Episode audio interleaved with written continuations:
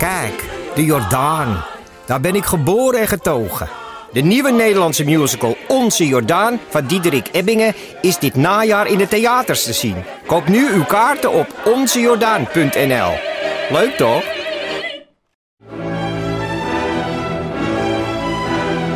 Dus jij koos voor deze podcast. Maar was het een bewuste keuze? Was het een moeilijke keuze? En wat zegt deze keuze eigenlijk over jou? Keuzes. Daar hebben we het over tijdens de Row Now Inner Choices. Een kort en krachtig concert met Maler en Frank. Een avond waarop experts je meenemen in drijfveren, twijfels en de gelijkenissen tussen keuzes in muziek en het echte leven. Kom 19 april naar het Residentieorkest in Den Haag. Een kaartje heb je al vanaf 20 euro. We hebben een mail van Geeske. Lieve Frun, daar horen jullie nu ook bij. Wat spannend dat jullie samen met Geeky Dingen een podcast gaan opnemen. Ik verwacht dat jullie een hoop interessante onderwerpen gaan behandelen... en niet alleen de film waar Ipe het over had. Welke film was dat? Ja. Was dat de film waar het al mijn ideeën die waren afgeschoten en dan het idee dat wel doorging, namelijk het behandelen van de film Moon. Saaiste Het was zo film grappig. ooit. Maar toen, ja? toen je dat zei, toen je dat zei, Wat zei jij? Oh, dat zijn letterlijk Ja. jouw woorden. Oh, de saaiste film ooit, zei ik ja, dat niet? zei je wel. Oh. Maar toen, saaiste Ja, film toen je dat zei in de Dat podcast, toen bedacht ik me, je hebt toch zo'n verkooptruc wat mensen doen van je hebt pakket A, pakket B en pakket C. Ja. En de meeste mensen kiezen voor en dat je dan die andere heel onaantrekkelijk maakt zodat niemand dat kiest. En pas later toen je dat zei in de vorige aflevering dacht ik, oh was dat jouw truc? Maar hadden jullie mijn andere ideeën wel begrepen? Mijn andere ideeën Ja. waren echt supergoed. Vond Dus dachten ook. jullie van... Ja? Oh, Ja. dit waren jullie weer. Ja, Wij zijn dus hier bij voorbaat een soort outvoted. Want het Ja. is Geeky Dingen is met z'n drieën. Wij zijn met z'n tweeën. Dus het is al 3-2. En dan binnen Geeky Dingen is Sydney, die ook de enige nog met enige common sense, is dan weer outvoted door Linda en Tom. zo gaat het Ja. soms. Nou ja, dus dat, nou ja, Geeske, zo zit het. Dus daarom krijgen we straks eh, een uur lang eh, de film Moon. Ja, ja. Nou ja, we kunnen het ook over Sonic the Hedgehog. eh, Ik ken het ook zo Sonic the Hedgehog. Ik weet eigenlijk niet wat het is. Nee, niemand weet dat. Nee. Natuurlijk wel. Dat heb ik, dat heb Iedereen kent Sonic, toch? Tom en ik hebben dat gewoon gespeeld. Ja, Want dan nog even over een een ander film, de idee dat ook niet doorgaat. Want dat was dus ook een soort ABC-idee. Want mijn idee was dus om de podcast op te knippen... zodat de luisteraars moeten overstappen. Ga je er nou echt nou, dat is toch Ja. een goed idee? maar het is toch heel Ja. vervelend voor de dat luisteraar wel- om dat dan, dan iets te moeten doen. Eerlijk gezegd, een gunst aan jullie. Oh. Ja. Want dan, wij hebben natuurlijk net J- Jullie hebben het niet nodig. iets meer luisteraars. maar dat was het zo van, nee, ehm, ja, hallo, eh, wij hier van Kiki Dingen, eh, dat idee, nee. Nee, we, hebben Zo ging dat. we hebben er heel lang over Het gediscussieerd. secretariaat van Geeky Dingen. Het is in het, in het, in het weekoverleg uitgebreid besproken met het team. Maar we dachten, maar dat moeten de luisteraars dan misschien ook maar zeggen wat ze daarvan vinden. Het is toch heel kut als je zeg maar, oké, dan zijn we halverwege een heel leuk stuk. En dan moet je naar een ander kanaal, dan moet je dat zoeken. En, en En ze mogen er ook een keer iets voor doen. Als we het einde van deze redenatie van Linda Duits wil horen, kunt u even... ja, Ja, maar dus- dat werkt bij, de, bij die CW-shows ook allemaal niet. Dus The Flash en Supergirl en weet ik, die hebben allemaal crossovers. En dan om het hele verhaal te volgen, moet je alle series Ja. kijken. Ja, ja, dan Ja, kom je ook op de dus vraag of crossovers eigenlijk wel leuk zijn.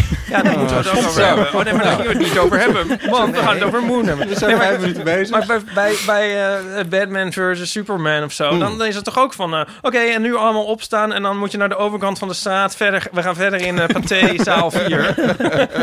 Ik zou dat eigenlijk wel een keertje willen proberen. Nou, ondanks al het wenste Geeske ons veel plezier samen met de opnames. En een speciale groet voor mijn Facebook-vriendin Linda. Lieve groet, Geeske. PS, Linda zou best iets zinnigs kunnen zeggen over de heteronormativiteit. Daar lijkt zij mij de denk ik aangewezen persoon voor. Het is echt een trailer voor de aflevering, dit. Ja. dit weten de geeky dingenluisteraars dan weer niet. Maar in de eeuw van amateur is dit nu even een ding. Op een of andere manier. Al wekenlang. Ja, en daar gaan we nog, gaan we nog, iets, gaan we nog iets over doen. Maar jij loopt achter met luisteren, denk ik. Nee, ik ben er helemaal hoor. bij. Oh, je bent helemaal Ik bij. ook. Ik ben Oh, helemaal. Ik, ik loop Is- achter. Ja? Ja, Ik heb spijt net gehoord dat ik het eh, Sydney Smeets eh, Museum of Popular Culture heb. Dus, eh, Oh, grappig. Oh, Tom weet gelukkig niet wat we over hem gezegd hebben. Ehm,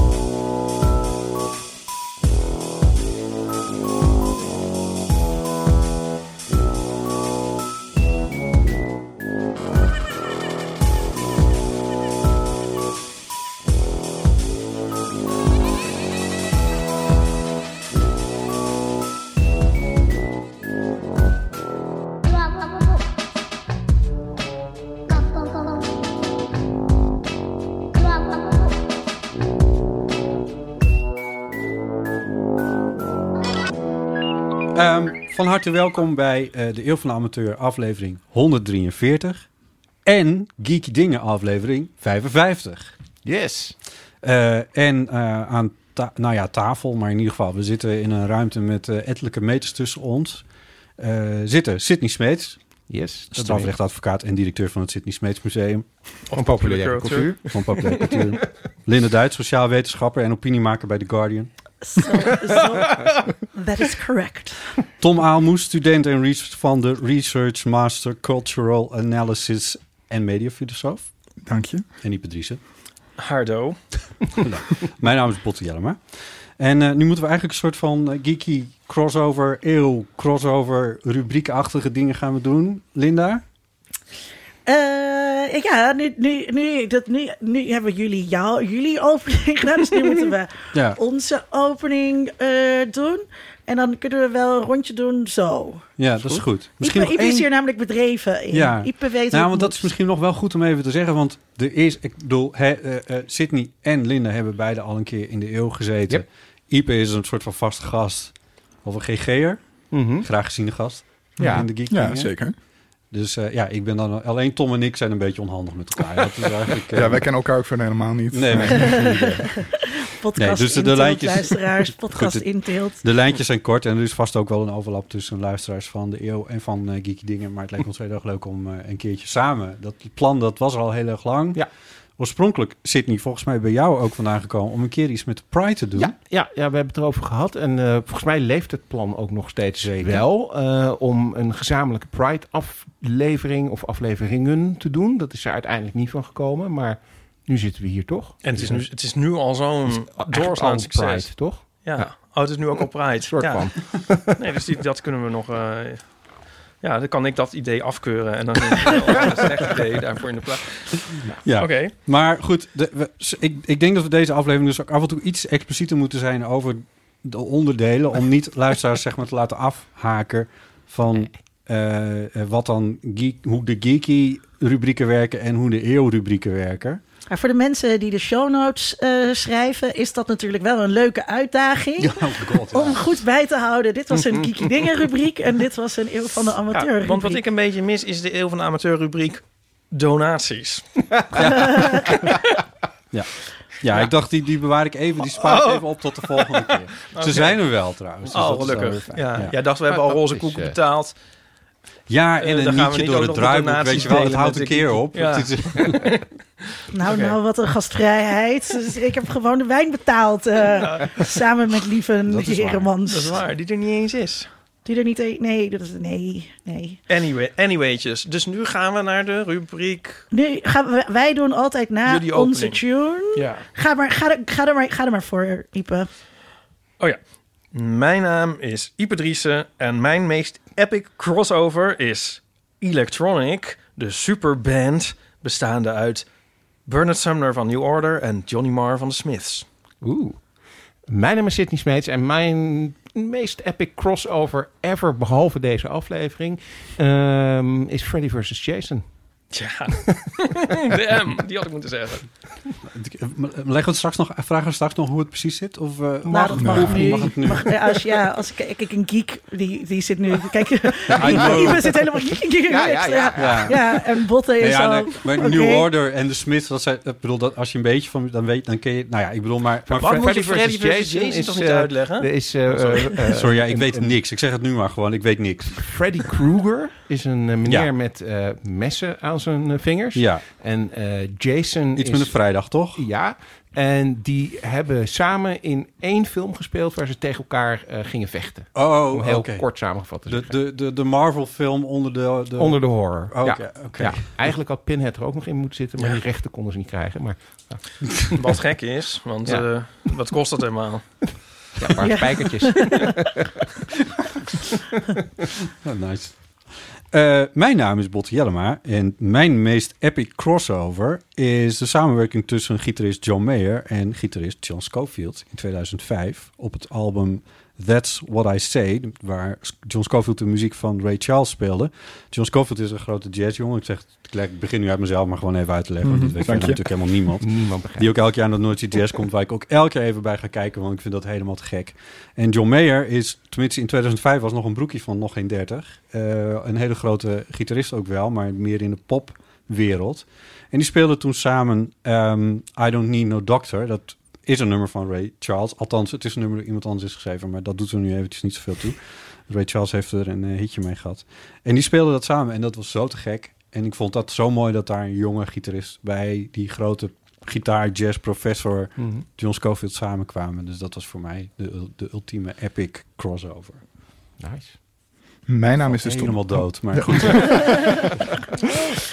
Mijn naam is dus Tom Aalmoes en ik zat laatst Community te herkijken. En dan heb je een crossover dat Abed te gast is bij Cougar Town. Een of andere slechte soapy-serie. En daar Met wordt ook het echt... dingetje toch? Is toch met, eh hoe heet ze, uit Friends? Ik zou niet weten wie daarin speelt. Ja, zij speelt de Cougar. Monica uit Friends speelt de Cougar. Ah. Ja, en daar komt Abed, de gigantische popcultuur-nerd van Community, komt dan te gast in die soap. Omdat dat dan die week zijn favoriete serie is. En dat is echt hilarisch. Mijn god, Tom. Ik heb echt een soort super tech support van Reply All nodig om dit te begrijpen. Nee. We kunnen hem insturen. Of nee, yes, yes, no is dat. Ik, van, van, wat je, van die eerste zin die je uitsprak, snap ik misschien één of twee woorden. Dit is normaal is deze ronde heel snappy. Ja, dat doen we even snel er doorheen. En, de ja, dus even voor de luisteraars die Geeky Dingen niet kennen. Bij Geeky Dingen gaat dit dan normaal heel flitsend. Vloeiend. Abed is een karakter in Community, wat een hele leuke sitcom is, die nu op Netflix staat. Dus iedereen moet die gewoon eventjes herkijken, want het is echt hilarisch. Ehm, Wanneer is die gemaakt? Ehm, tussen 2006, 2007 en 2012, Oké. zoiets, die tijd. Ja. En ehm, een van die karakters is iemand die de hele wereld om hem heen begrijpt aan de hand van series, films, popcultuurreferenties. Ehm, De Harry Mulisch onder eh, sitcom. ja, Oké. zoiets. Eh, Go with it. Go with it. Eh, Oké. En hij wordt dus dan tijdelijk fan van een serie die helemaal niet bij hem past. Cougar Town. Wat dus een soort soapige drama-serie is voor suburban moms, denk ik. Ehm, en hij heeft dus dan dat hij te gast mag zijn in die show. Dus dan heb je een karakter uit één show die zogenaamd fan is van die show, die dan te gast mag zijn bij die andere. Oké. Dus dat. Je moet wel een beetje in de know zijn om dit... Ja. Ja, oké. Ja, het is wel echt een grap uitleggen. Ja. Ja, dat is Naar eh, beneden, hè? Ja. een stuk minder Maar dit komt allemaal goed in de montage. Oké, mijn naam is Linda Duits en mijn meest epic crossover is Trials and Tribulations. Ben ik even- Wat de echte geek is nu natuurlijk. Oh ja, oh goed gekozen Ja, ja, ja. Dus dat is een, een crossover binnen de se- twee series van Star Trek. Star Trek is een langlopende... Star Trek is een langlopende science fiction franchise. Oh, Ja, waar een eh, original series van was, die toen niet de original series heette, maar gewoon Star Trek, maar nu bekend staat als de original series. En die hadden een aflevering The Trouble with Treble, eh, with Tribble. En ehm, dat zijn hele kleine pluizige beestjes en daar hadden ze een lastig avontuur mee. En ehm, een andere Star Trek serie van veel later is Deep Space Nine. En op een gegeven moment gaan zij dus terug in de tijd. En dan komen ze op dat originele ruimteschip. Oh ja, verdomd. Ik Van- weet ook weer de aflevering nu. Ja. Ja, Ja. en dan mogen ze dus de oude crew niet laten merken dat zij er zijn. Nou jongen, dat is spannend, Botte. Oh, is echt, ja. ja, dat klinkt wel leuk, ja. Ja, ja, Ja, zie het is je? echt de moeite waard om een Ja. keer te kijken. Heb ik nu deze ronde gewonnen? Nee, nee, Nee. We doen, we doen Oh. niet. We doen niet- nee zo, zo gaat het niet. Zo, zo, ga- zo gaat het Eigenlijk niet, in eh. mijn hoofd hè, zo- wa- eh, heb ik het eh, begrip sp- eh, spin-off en crossover een klein beetje door elkaar gehaald. Want toen ik voor, voor deze vraag ging nadenken, dacht ik van, ik ken eigenlijk heel weinig crossovers. Het is mm, zo'n wijdverbreid fenomeen is het ook weer niet. Nee, Mm. en vaak zijn ze dus wel ook echt stom. Vinden kijkers het helemaal Mm. niet leuk? Want wordt het dus een beetje gedaan om inderdaad een spin-off te, te, te ehm, eh, introduceren? Ja. Liep, Of- liepen karakters van Amerikaanse sitcoms in de jaren negentig niet bij elkaar de set Ja. binnen en zo met grote applaus en dat soort dingen? Dat gebeurde heel vaak. En het, eh, en, en het, het gebeurt nu natuurlijk in, binnen franchises heel vaak. Ja. Hè, dus eh, in DCU eh, en in eh, Marvel films. Nou, Marvel is natuurlijk de crossover specialist eh, op dit moment. Ja. Maar ik vind het Maar- binnen een franchise minder tellen. Klopt, eh, het voelt wat minder, minder ep- epic. Ja. toch? Maar, dus, het- maar binnen netwerken, televisienetwerken, is het, het, is een heel, het is een heel doorzichtige poging tot crosspromotie. Net als deze nou, dat is- podcast. Nou, zijn wanhopig. Dat moet je niet vertellen, Linda. eh, Kom op nou. Grappig, je hebt bijvoorbeeld een, een serie op eh, een Disney-serie die heet Gravity Falls. Ja, Zeker de moeite waard. En eh, er, is een, eh, er zijn heel veel connecties tussen Gravity Falls en Rick and Morty. En dat is ook een soort crossover, maar niet echt, want ze, ze komen niet bij elkaar in de aflevering. Maar er zitten wel dingen in die afleveringen die met elkaar te maken hebben. ja. Maar die, ik, vind just, ik vind eigenlijk als we nog een winnaar moeten aanwijzen... vind ik dus eh Freddy versus Jason eigenlijk dan wel de beste. Het meest verrassende. Want binnen Star Trek vind ik het vaak ook een beetje vermoeiend. Dat ze dan, dan nog in die, die, die reboot... en dat ze dan nog het lijk van Spock zo ongeveer hebben opgegraven... van oh, daar heb je die ook weer en zo. Maar En dat is bij, de, bij die Trouble-aflevering is dat dus... Nee, die is wel goed zit gedaan. dat, zit is dat, wel- ja, die fanservice er dat nog niet zo in. Ja, die is wel leuk, omdat ze die oude beelden hebben en zo. Ja, ja vooruit. Nou, mag. Ja. Ja. Ja. Maar daar, misschien daar wilde ik ook geen aflevering over crossovers maken. Want het is een beetje... Ja, nu zijn we ook wel klaar volgens mij met het gesprek over, over crossovers. crossover. Ja, ja, misschien. Hè? Nou ja, Godzilla versus... eh, heb je daar niet ook gezien? Ja, ja, maar dat is een hele franchise ook weer van monsterfilms. Hè? Dat is Ja. King Kong en Godzilla en Mothra en nou, allemaal dat soort eh, films. Eh, en daar zouden er meer van komen, maar ze zijn een beetje geflopt. Dus. Ja. Het is wel leuk om over te fantaseren, ook wat je zou willen zien. Oh, dat is een leuke, ja. Toch? Ja, nou, deze crossover podcast is wel echt iets wat ik zou willen Dit is luisteren. natuurlijk een dream come true, maar... Maar daar heb ik ehm, al een ja. hele vroeg, heel vroeg, eh, vroeg in mijn jeugd had ik daar een voorbeeld van. Het leek me zo vet dat Knight Rider en die A-Team bij elkaar zouden komen. Ja, Ja. maar dat was ook iets wat wel gebeurde in die tijd. Dat soort Ja, afleveringen. maar ik kan me dit niet herinneren. Dat Nee. Nee, die- dat deze is nooit niet- gemaakt, maar zoiets kwam wel voor. Eh, Ja. of, of op een hele subtiele manier dat bijvoorbeeld de A-Team opeens in, eh, in Universal Studios bij de Battlestar Galactica attractie komt of zo. Ja, Ik kan me dat helemaal Daar zat niet een herinneren. acteur in die... Die in dus allebei de Uh. Templeton. Ja, Hé, hey, ik weet iets. ja, je weet iets. De originele Battlestar Ja. Galactica zat... nee, ben, hoe heet die? Face. Benedict. Hoe heet die nou? Benedict Dirk Benedict. Ja. Burt Tennis. Oh nee, niet Templeton. En, en een van de acteurs Hè? uit die Oh, A-Team nee. is later ook weer in Star Trek gaan spelen. Nou, Maar dat ik vond ik wist dus bijna altijd.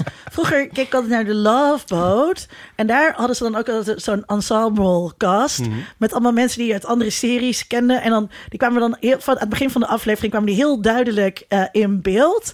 Eh, en dan zat ik helemaal over, ken je die ook er weer van? En dat vond ik dan als meisje van acht heel spannend. Nu Mhm. klinkt het wat minder Exciting opwindend. en Ja. nieuw. Exciting en nieuw, ja precies. Zijn dan hele werelden die ineens...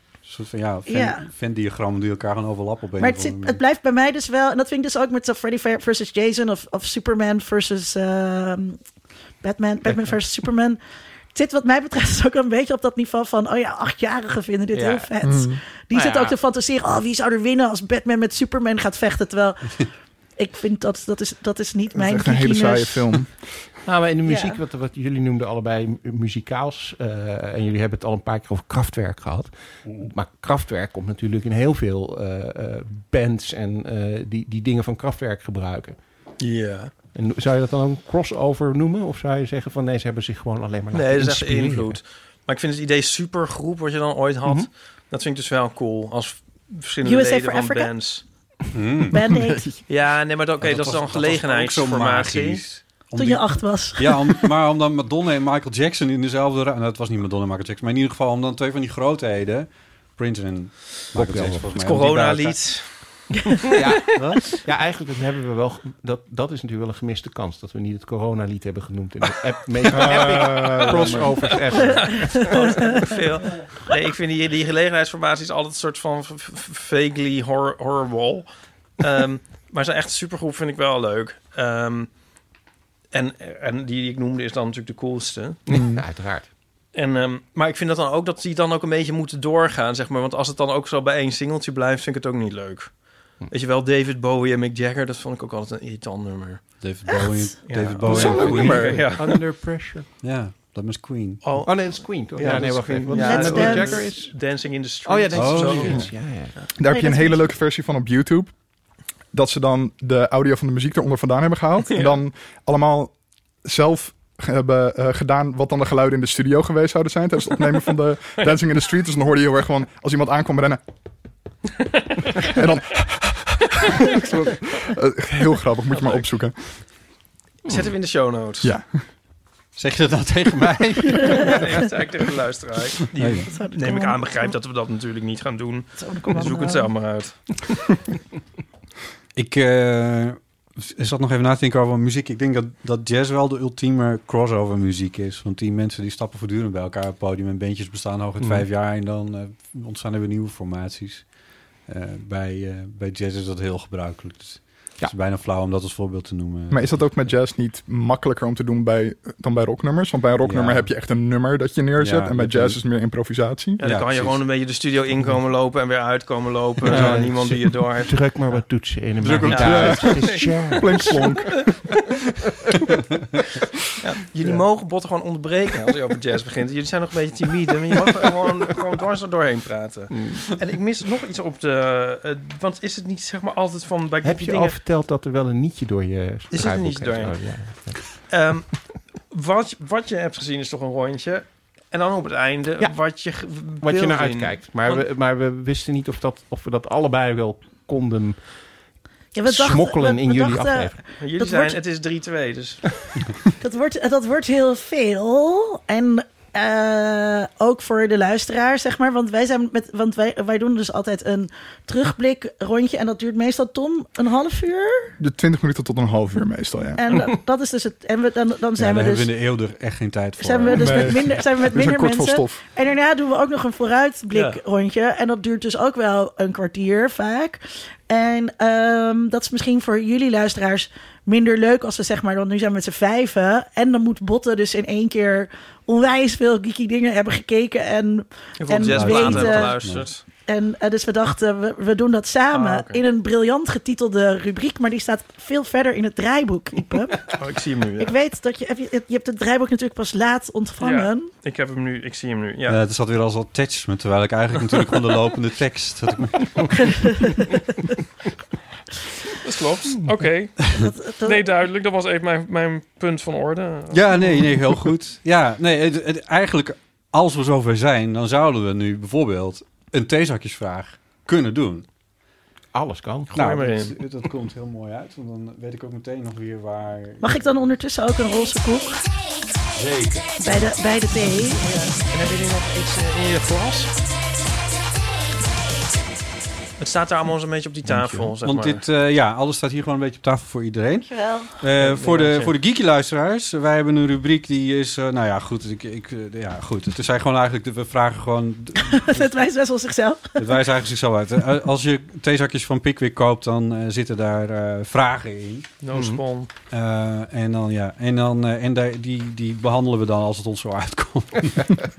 Dit moet, Tom moet het zakje trekken, toch? Want Oh, ja? Tom? wij hebben dat dit wel eens al gedaan. Oh ja, Dit is toch wel Tom, die, die zei vanochtend nog tegen me... ik hoop zo dat ik het... Ja, eindelijk het zakje. diep gekoesterde wens om theezakjes uit Ja. te pakken. Wat is de vraag die op het theezakje staat? Wat geeft jou energie? Oh, die hebben jullie al een keer gehad. Ja, die hebben we al een keer. Ja? volgende. Ja, die staat Ja, over de laatste Jij hebt alleen aflevering. maar s'nachts uh, energie. Oh, ik zit al, ik, want het komt me ook bekend voor, maar Ja. ik heb dan geen idee wat ik dan heb gezegd. Ja, we zijn inmiddels wat soepeler geworden met dat we dan ook gewoon de volgende... Wat heb jij gespierde kuiten? Dat staat niet op het dankjewel. theezakje. Ik dacht even van, je hebt er een sok in gestopt. Nee, mijn kuit. Ja. Zo doe jij dat? Oh, nee. Oké. Ehm, geef jij onbekenden wel eens een helpende hand? Nou, Nou, nu dat niet mag meer. natuurlijk helemaal Nee, niet meer. helemaal niet. Geef je onbekenden wel eens een helpende Hand. Bedoelen ze dan op straat dat je dan iemand overeind helpt als hij gevallen? Ja, vast. Zo van... Sorry, ik heb een roze koek in mijn mond. Dat je iemand helpt oversteken of zo. Of dat zo, er ja. een drenkeling in de gracht ligt. en dat er een helpende hand uitsteekt. Nou, Ja, maar dat Ja. lijkt me iets te normaal. ik wil niet... eh, Want er liggen altijd drenkelingen in de gracht. Nou, nee. Maar, Nu wat minder. Je wordt, ah, we- we wonen alle In drie Amsterdam. in Amsterdam, toch, volgens mij? Alle Wie vijf. heeft niet een drenkeling? Nee, ja, nee, nee, vergeet de drenkeling. Maar, die, maar, die, maar gewoon, je wordt hier toch voortdurend gevraagd van, waar, weet je ook waar, weet ik veel, waar Carré is of zo. Dat, dat, Ja, mag Ja. Ik, ik, zal, ik ga iets zeggen wat nu... Ja, ik moet dit nu wel zeggen. Ja, Sorry, zeg het maar. eh, mensen. Maar ik zag dus eergisteren of zo, ik weet niet meer, van de week...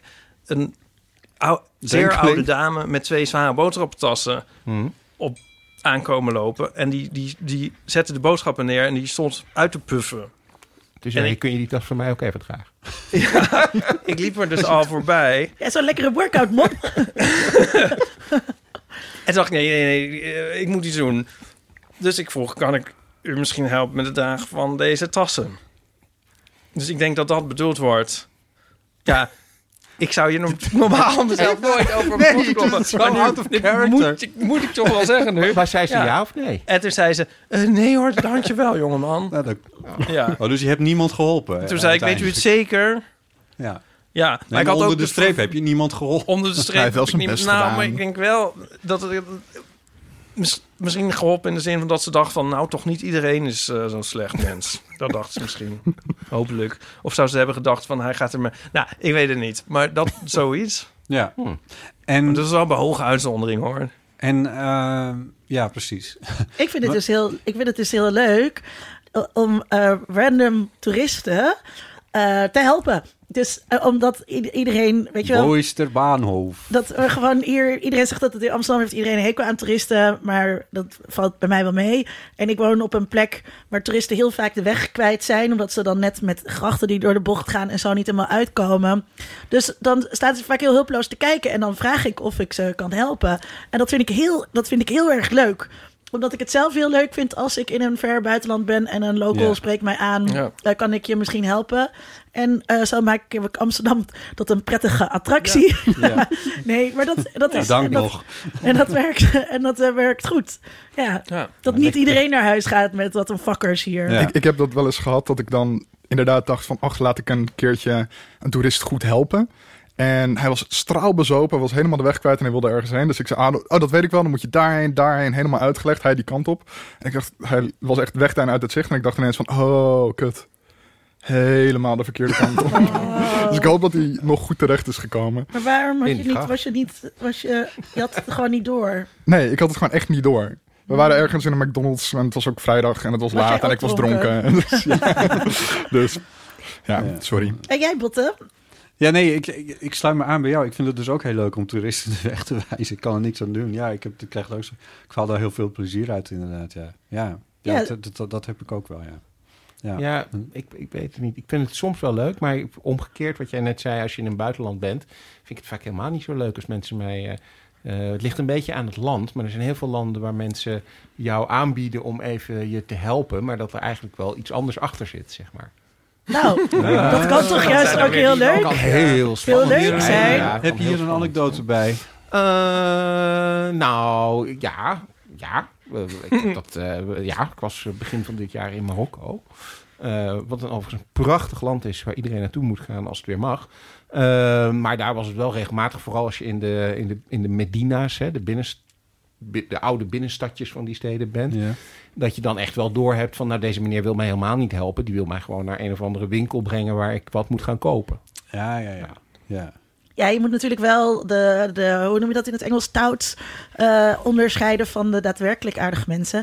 Maar ik heb dus een heel leuk verhaal dat we in Oezbekistan waren en op die manier een spion leerden kennen.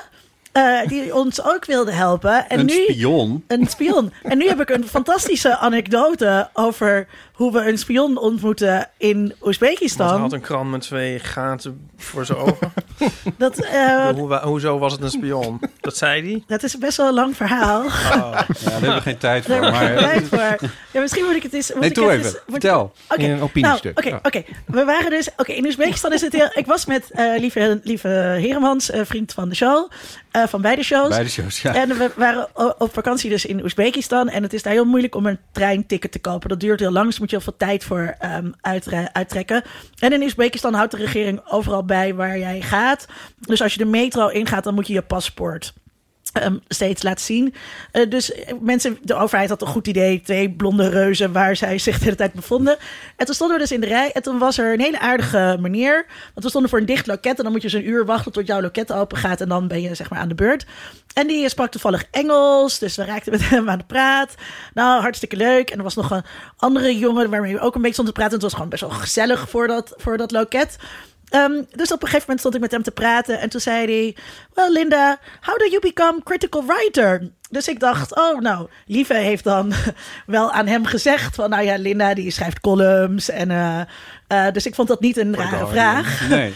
Ehm, eh, dus ik probeerde dat en be- best een moeilijke vraag wel om aan iemand uit te leggen. Maar hij had gezegd dat hij jurist was. Dus ik zei, nou ja, het begint met kritisch lezen. Dus ik een heel, een heel verhaal. En deze man was zo aardig, die wilde ons wel mee uit lunchen eh, nemen. Toen werd het wat ongemakkelijker, want toen zei hij dingen als... Well, in your country you really like the gay sex. en wij zeiden, well, you know... Um, we personally do not have gay sex, uh, but we do think. Nou ja, je kan je dat. Maar, dus, maar het werd, het werd het gewoon. Ja, we hadden toch verder niks te doen eh, die dag.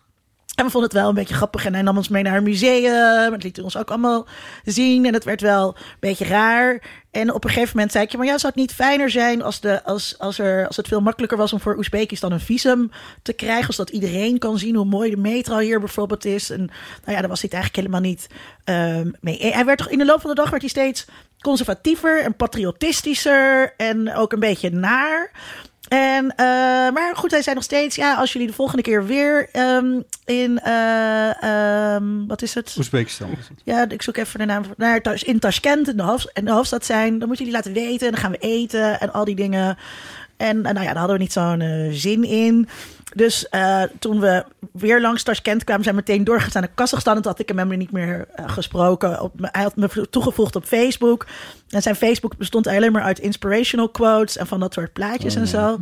En toen had hij me een bericht gestuurd met dat hij toch wel opzet was. Dat ik hem niet bericht had dat we eh, langs Tashkent waren gekomen. En dat ik hem niet gecontacteerd had.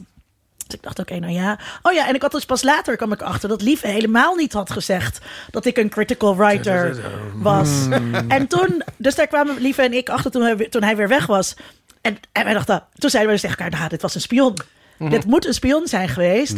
Dus wij terug naar, naar ons hotel en tegen de andere, de andere handjevol buitenlanders dat er waren gezegd, weet je, nou, wij hebben een spion ontmoet. En iedereen zat een beetje, nou, het is een beetje een sterk verhaal, maar het was wel grappig, mijn biertje. En toen waren we terug in Nederland. En eh, toen ging ik mijn Facebook-foto's uploaden. eh, of mijn foto's uploaden naar Facebook. En, eh, en er iets bijschrijven. Dus ik had hem getagd. En zo toen we lunch hadden. Zo, lunch with our friend the spy.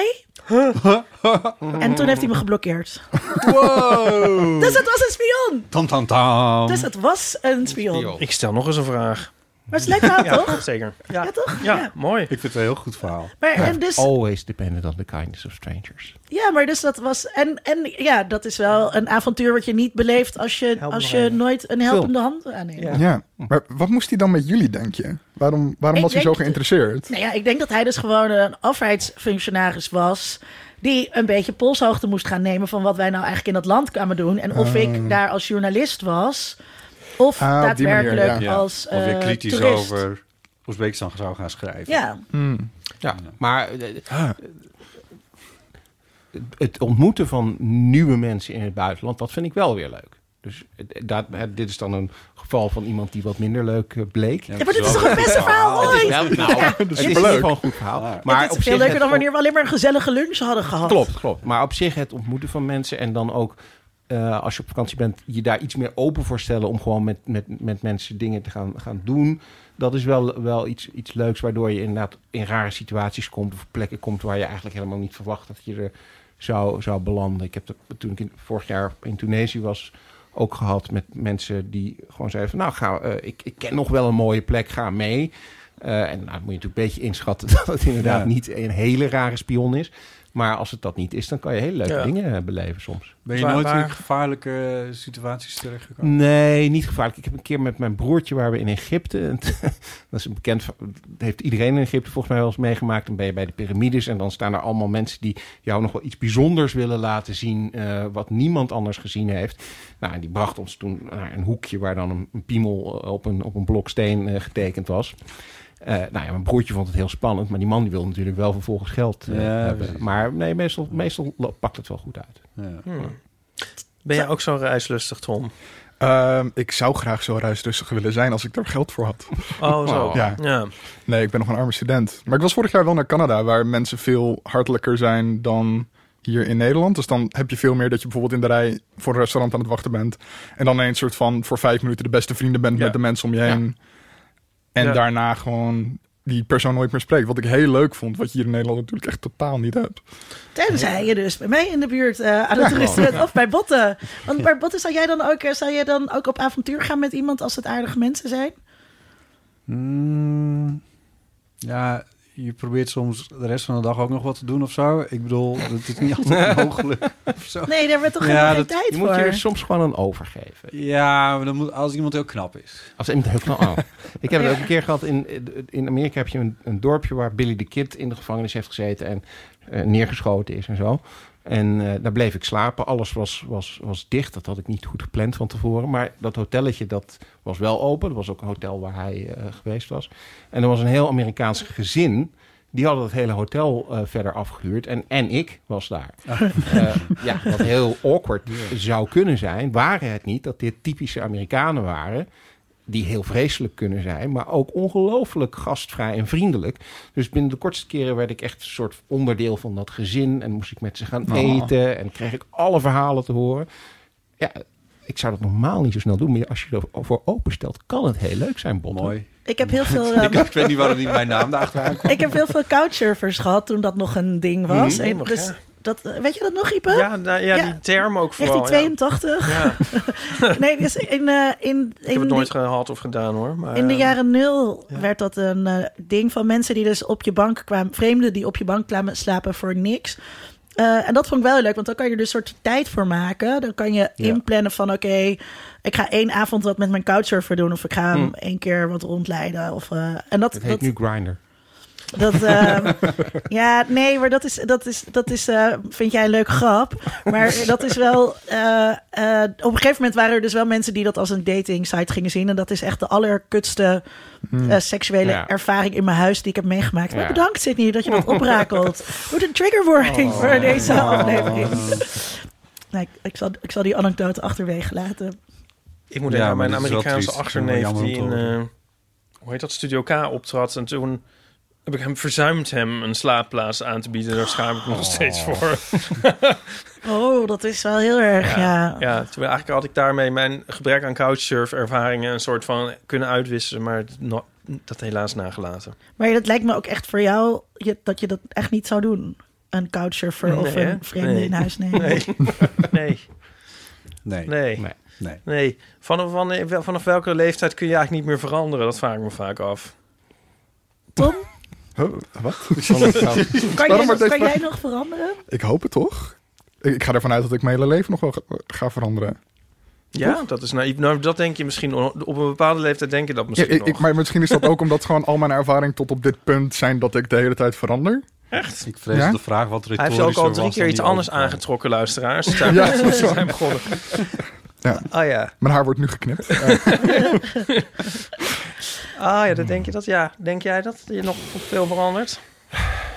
Dat, is, dat ligt eraan op welk niveau. Want je, ik denk dat je, als, je het, als je het hebt over eh, gewoon de, de, de diepste kenmerken van jezelf, Ja. dat die helemaal nooit meer veranderen. Nee? Eh, en dat, dat is denk ik ook een, eh, vaak een misvatting in relaties en zo. Hè? Dat je denkt van, oh ja, nee, maar dat, vind ik niet zo leuk, maar dat verander ik wel. Of dat, pas, Ja. dat verandert wel, maar dat gebeurt niet.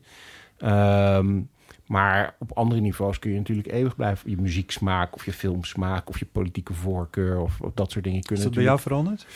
Ehm, nou, mijn politieke voorkeur is wel enigszins veranderd eh, van, van zeg maar de middelbare school tot nu. Sydney zat Ja. vroeger bij de VVD. Ja, ik heb voor de VVD, eh, ik heb voor de VVD in de Tweede Kamer gewerkt. Dus Ja. ik, De, eh, En voor Erika ja, was Terpstra, toch? Voor Erika Terpstra was, was toen wel overigens een iets andere VVD dan nu.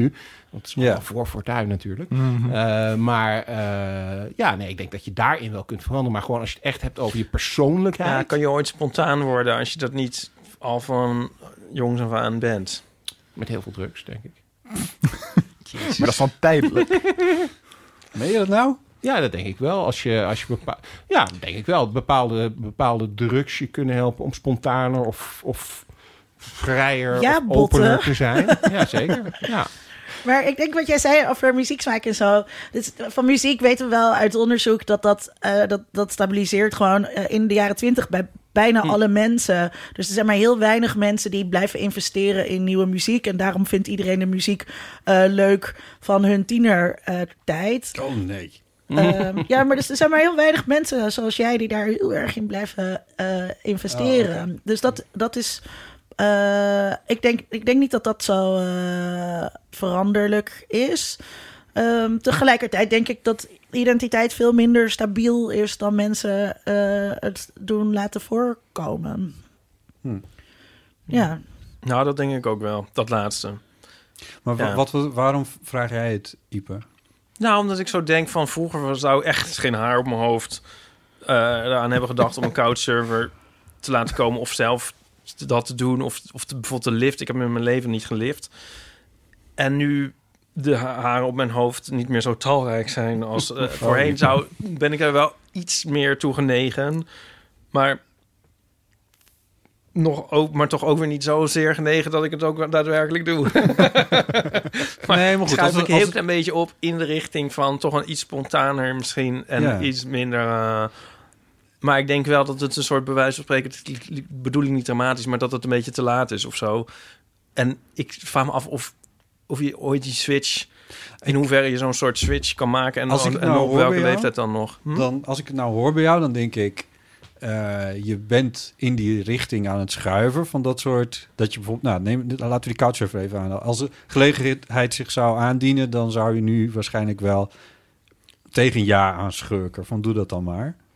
Ja, nou, dat weet ik toch nog zo net niet ook weer. Nee, maar het zou toch ook eigenlijk wel heel jammer zijn... als je dan nu besluit van... ja, nee, mensen kunnen ook niet veranderen... dus dat ga ik ook nooit meer doen. Het zou toch mooi Nee, zijn? dan niet vanuit die reden. Maar ik zit meer te denken van... Dit, Linda, die, die kijkt zo door me heen met, met haar observatie. Dan zat ik te denken, ja, dat klopt ook wel. En zou dat nog... Had het ooit... Had er ooit iets anders in gezeten? Of had er een beslissende ervaring op mijn achttiende of zo kunnen maken... dat, het, dat ik nu mijn hele huis een soort zoete inval was geweest? Voor, sindsdien. Dat Ja, denk wel ik wel. Als je, als, je, als, je dat, als je dat op een gegeven moment besluit om te gaan doen... en je blijft dat doen, dan, dan slijt het er op een gegeven moment ook in. Ja, maar je, Zei kan, hij net niet iets anders? Zit niet, hij zei net iets anders, toch? Nee, nee, nee, nee maar ik denk dat het... Nee, ik, wat, ik, Ja. wat ik bedoel, eh, als, als, ik, als je besluit om X te gaan doen... Ja. je blijft dat maar doen, dan op een gegeven moment wordt dat een routine. Dan, wat zou Rick Pastoor hiervan van, van vinden? Nice. Ja. Wat is, dat, is toch, dat gaat toch heel erg over... als je maar routines aanlegt... dan kan je alles, eh, kan je alles veranderen. Onder andere, ja. Ja, maar het gaat ook niet alleen per se om routines, denk ik. Maar ook dat je bijvoorbeeld bewust van bent dat je een bepaalde houding hebt. of een bepaald ding doet de hele tijd. wat je liever niet zou willen doen. Ja. Dat je je daar bewuster van wordt, beetje bij beetje. En dan elke keer als je het weer doet, dan kan zitten van: hé, hey, dit is een ding dat ik niet leuk vind. En ik, Ik doe vind- het weer. Ik vind bijvoorbeeld op reis gaan naar rare landen... dat klinkt heel leuk, maar dat vind ik eigenlijk hartstikke eng. Maar dan boek je zo'n reis en dan moet je gewoon... Ja, dan, dan is er... Dan dwing je jezelf. dan dwing je jezelf om te gaan. En dan, en dat, maar dat is wel meer iets wat misschien in je persoonlijkheid Ja. zit. Dat je daar over je heen staat. eh, Maar jij kan dat ook gewoon doen. Je kan de gewoon... stoppen uit het bad trekken. Dat is een beetje een kaartje voor, voor zo'n reis kopen. Je hoeft nu niet meteen weg. Dan trek je zo de stop uit het bad. En denk je, oh, verschrikkelijk. Nou ja, daar gaan we. En dan duurt het een tijdje voor het bad leeg is. En je daar in de kou zo zit. Weet dat je wel? is echt verschrikkelijk. Maar ja, Welk bad? Ja, als je een bad hebt. Ja, je hebt toch helemaal geen bad? Nee, maar ja hij couch, couch bad. Hoe heet wel- Bad, badsurf? bad, badsurfen. dat zouden ze Ja, je, echt je moeten mag bij mij instellen. komen badsurfen. Oh, dat was fijn. Ja. Nou, misschien doe ik dat wel. Maar, nou ja, Gaat hij nooit door. De voice-over zei, Dit it wordt, een never nieuw- dit, wordt een happened. hele, dit wordt een hele website en over drie jaar verkoopt het voor 120 miljoen. Ja. ik zit te denken, wat een interessant onderwerp. Maar eh, mijn boek gaat er ook over, bedenk ik me nu. Was je nou gewoon echt de hele tijd aan het opbouwen naar een plug voor je boek? Mooi, ja. Ik zit echt te denken van, moet ik echt eens verder over nadenken en niets meer doen. Maar toen dacht ik, oh, mijn Oh, boek gaat wacht. erover. maar dat was ik een beetje vergeten. Komt in september uit. ik ben heel erg bang dat ik de beslissende scène daarin niet heb gemaakt.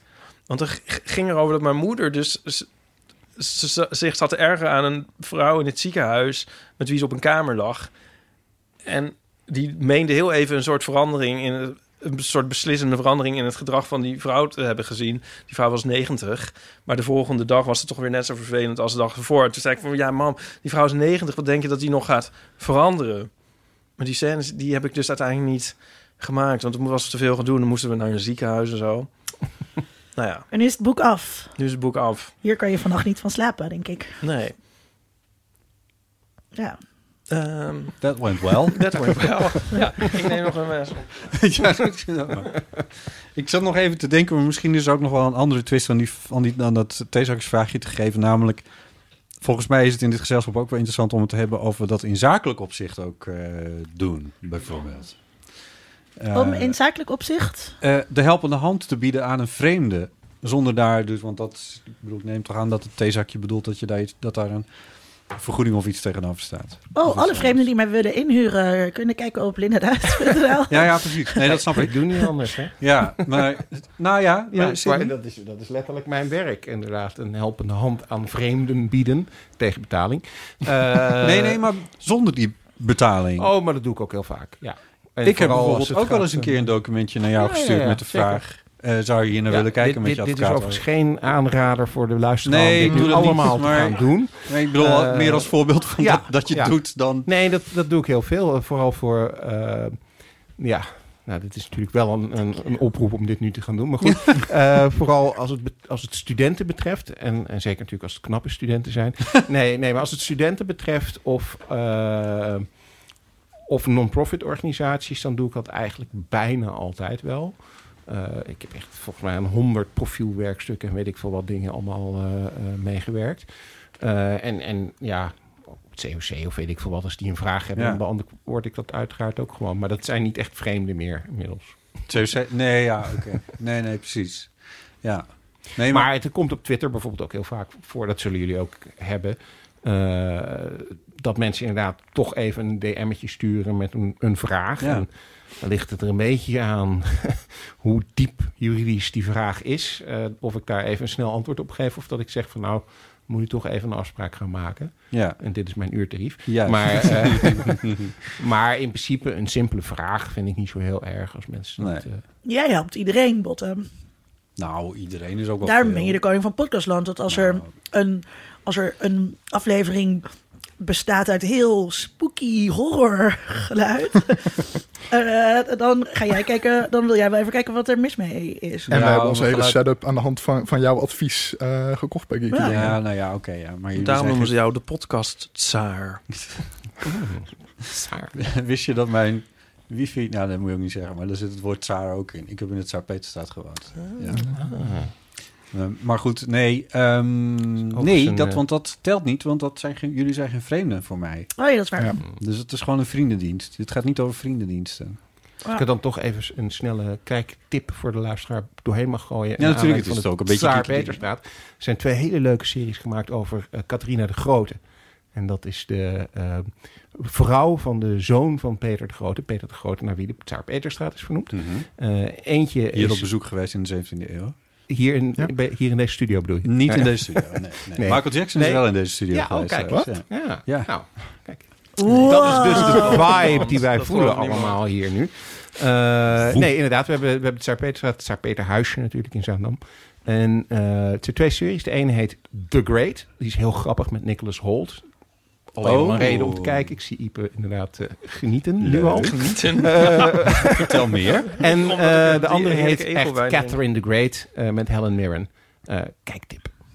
En als je het Tsaar-Peterstraat zelf wil zien, dan kun je Ja, natuurlijk je Siske de Rad kijken. Dat ook, maar je kan ook Siske de Rad kijken. Oh ja, dat is waar. Is dat Ja, daar? die is daar ook. Nou, de Konradstraat, daar vlakbij in ieder geval. Ja, ja, Oh. ja, dat hoekje. Ja. Ik Voordat eh, opgeknapt werd natuurlijk. Want, want de Tsaar Peter, dat was wel echt de vuig. Ja, ja. Ja. Ik ken dat echt alleen maar als een gigantische juppenstraat. Nee, toen, dus het was echt vuig. En toen eh, werd het opgeknapt. En toen ging net vijf er ook zo'n eh, klusprogramma Klopt, maken. op de- het blok. Het Het blok. ja. ja. En toen Ja. ben ik nog in die woning jongens. geweest. Er zit Ja, er waren twee hele leuk, leuke eh, jongens. Een of ander obscuur Een kaaswinkeltje. obscuur Beetje klef- Met Waar je al zo'n leuk eh, persoonlijk advies krijgt. Ja, Lieven Heremans werkte, werkte daar. Ja. Ja, maar nee, echt. eh, Ja, het Oh. Peter was echt een, eh, een eh, heft. Wanneer woonde je daar? In 2006, dus dat is al een tijd geleden. Maar wel... Maar toen was het op de was rand. het al opgeknapt, toch? Nee, Of nog niet? net niet. Oh. Nee, nee. Maar toen werd het al wel allemaal... Ik huurde ook van een eh, zo'n zo'n zo'n huisjesbaas die het daar wel heel, heel erg zag zitten, zou ik maar zeggen. Dus het stond op het punt om dat te gebeuren daar. Prins. B. Sorry? Nee, Wat? het was geen lid van het Koninklijk Huis. Oh, Prins B. Nou, Prins Ja, Nee. Prins B in de Ja, het is toch Tsaar wel uh, een- Het is nog wel een verhaal. Want... Zal ik het dan vertellen? Ja, nou ja, vertel goed. Het, is, eh, ja, het was een, het was een eh, eh, nou, gewoon een Amsterdamse appartementje. En daar vroeg ze best wel een behoorlijke, ze, wel een behoorlijke prijs voor. En, eh, maar het, het, was ook, het was wel opgeknapt, waardoor ik die prijs in eerste instantie wel begreep. Maar toen ik daar woonde, toen begreep ik wel van nou, het is vooral een beetje cosmetisch opgeknapt. Want het waaide gewoon dwars door het huis heen en het lekte overal. Het was echt verschrikkelijk. Toen heb ik haar twee keer een brief geschreven en toen deed ze niks. Toen had ze een mannetje gestuurd, die deed ook niks. Toen heb ik de huurcommissie erop afgestuurd. En toen eh, ging de huurprijs door de helft. En toen, moest ze, en toen moest ze mij ettelijke honderden euro's eh, terugbetalen, ja. Dat vond Zo ik wel een dat. spannend fietstochtje, want dat wilden ze me contant geven. Ik weet ook niet waar dat geld vandaan kwam. Oeh. Toen dacht ik, nou, ik hoop dat ik weer terug mag fietsen op een gegeven Of mag ik dan ook een anek- anekdote uit de oude doos doen? ik, heb, ik zat dus ooit in een jaarclub bij een, een studentenvereniging. Mhm. En een onze woonde boven een eh, café op de Kroeselaan in Utrecht. Mhm. En eh, er was een heel eng café... waar altijd allemaal eh, skinheads en neonazies en zo zaten. En de, de, de kroegbaas was ook zijn huisbaas. En hij had dus hetzelfde gedaan. En een, op een rechtszaak was dat eh, uitgedraaid. Ja, En hij kreeg dus ook heel veel geld terug. ja, Maar dat kreeg hij natuurlijk niet. En die kroegbaas die wilde dat hij maar vertrok. ja. En die had hem een ultimatum gegeven tot 12 uur s'nachts op een of andere avond. Oh god. En eh, hij zou ook nog wel wat stalgasten meenemen. Oh nee. Maar gelukkig had deze jongen een jaarclub. Met onder andere mijzelf daarin. Dit is weer een verhaal waar ik heel goed uitkom. Dat Ja. ik nu ga vertellen. Ja, maar, dus hij zei, nou, dan komen wij die avond daar... ja, dan gaan we, komen we daar met z'n allen wel zitten die avond. En dan zullen we wel zien hoe dat dan gaat. Met al die skinheads. En we waren met... Wat een vreselijk verhaal. Ja, raar dat dit echt gebeurd is. We waren met z'n achten. En wie kwam er opdragen? da, draven, dagen. Nou, alleen ik dus. Nee. Zo vreselijk. Meest En hoeveel skinheads dan? avond van mijn leven. Zat ik daar met, met, met die jongen.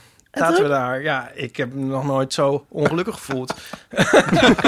Maar je bent niet in elkaar geslagen door vijf Ik skinheads of zo. Ja, de klok Ja. sloeg 12 en er gebeurde helemaal niks. En helaas ben je overleden. Oh. Het was gewoon intimidatie. Godzijdank. Maar toen is er iets bij jou geknapt en ben je voor eeuwig bang geworden.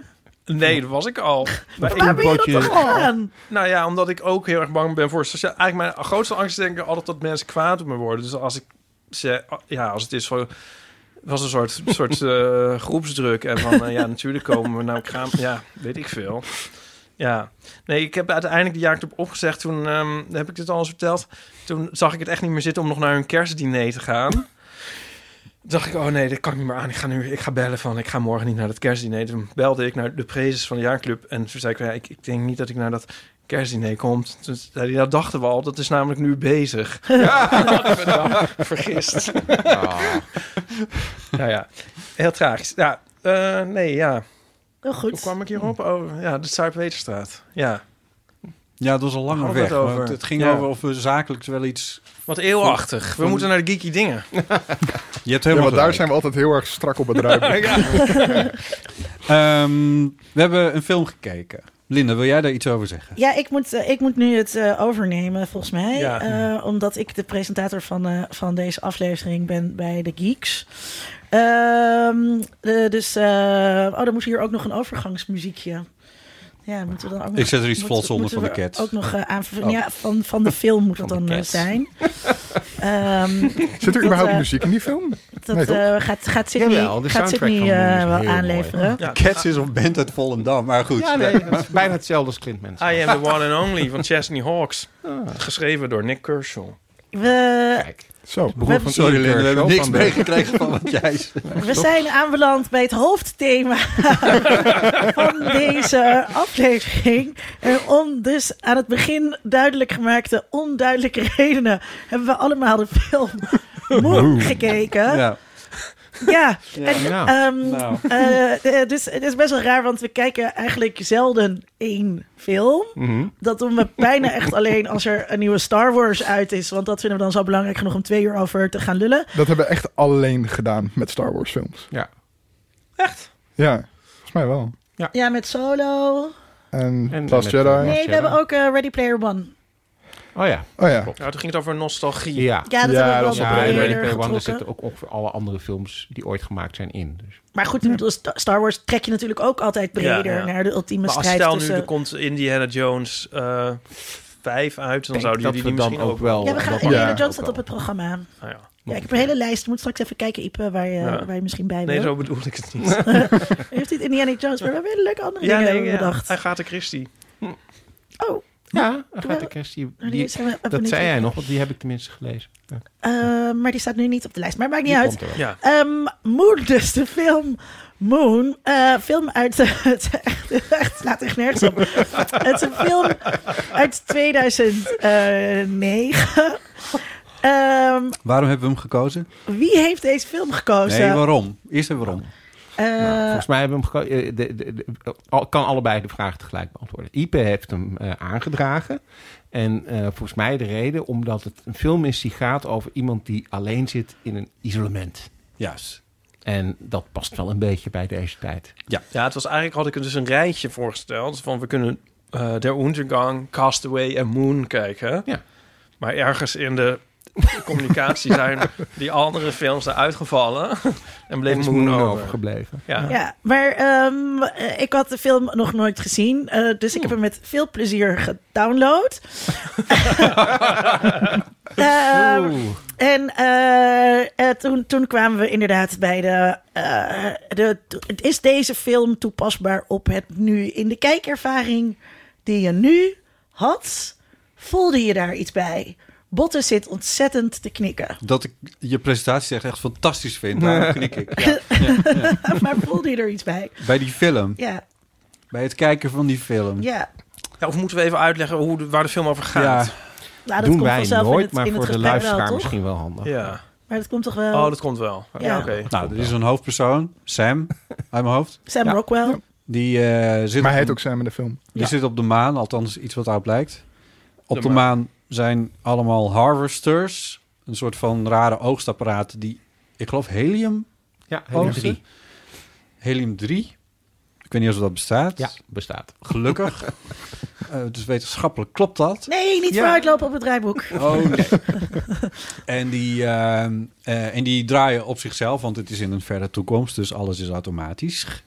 Ehm, en, ehm, en kennelijk kan je dat gewoon van de grond rapen op de maan.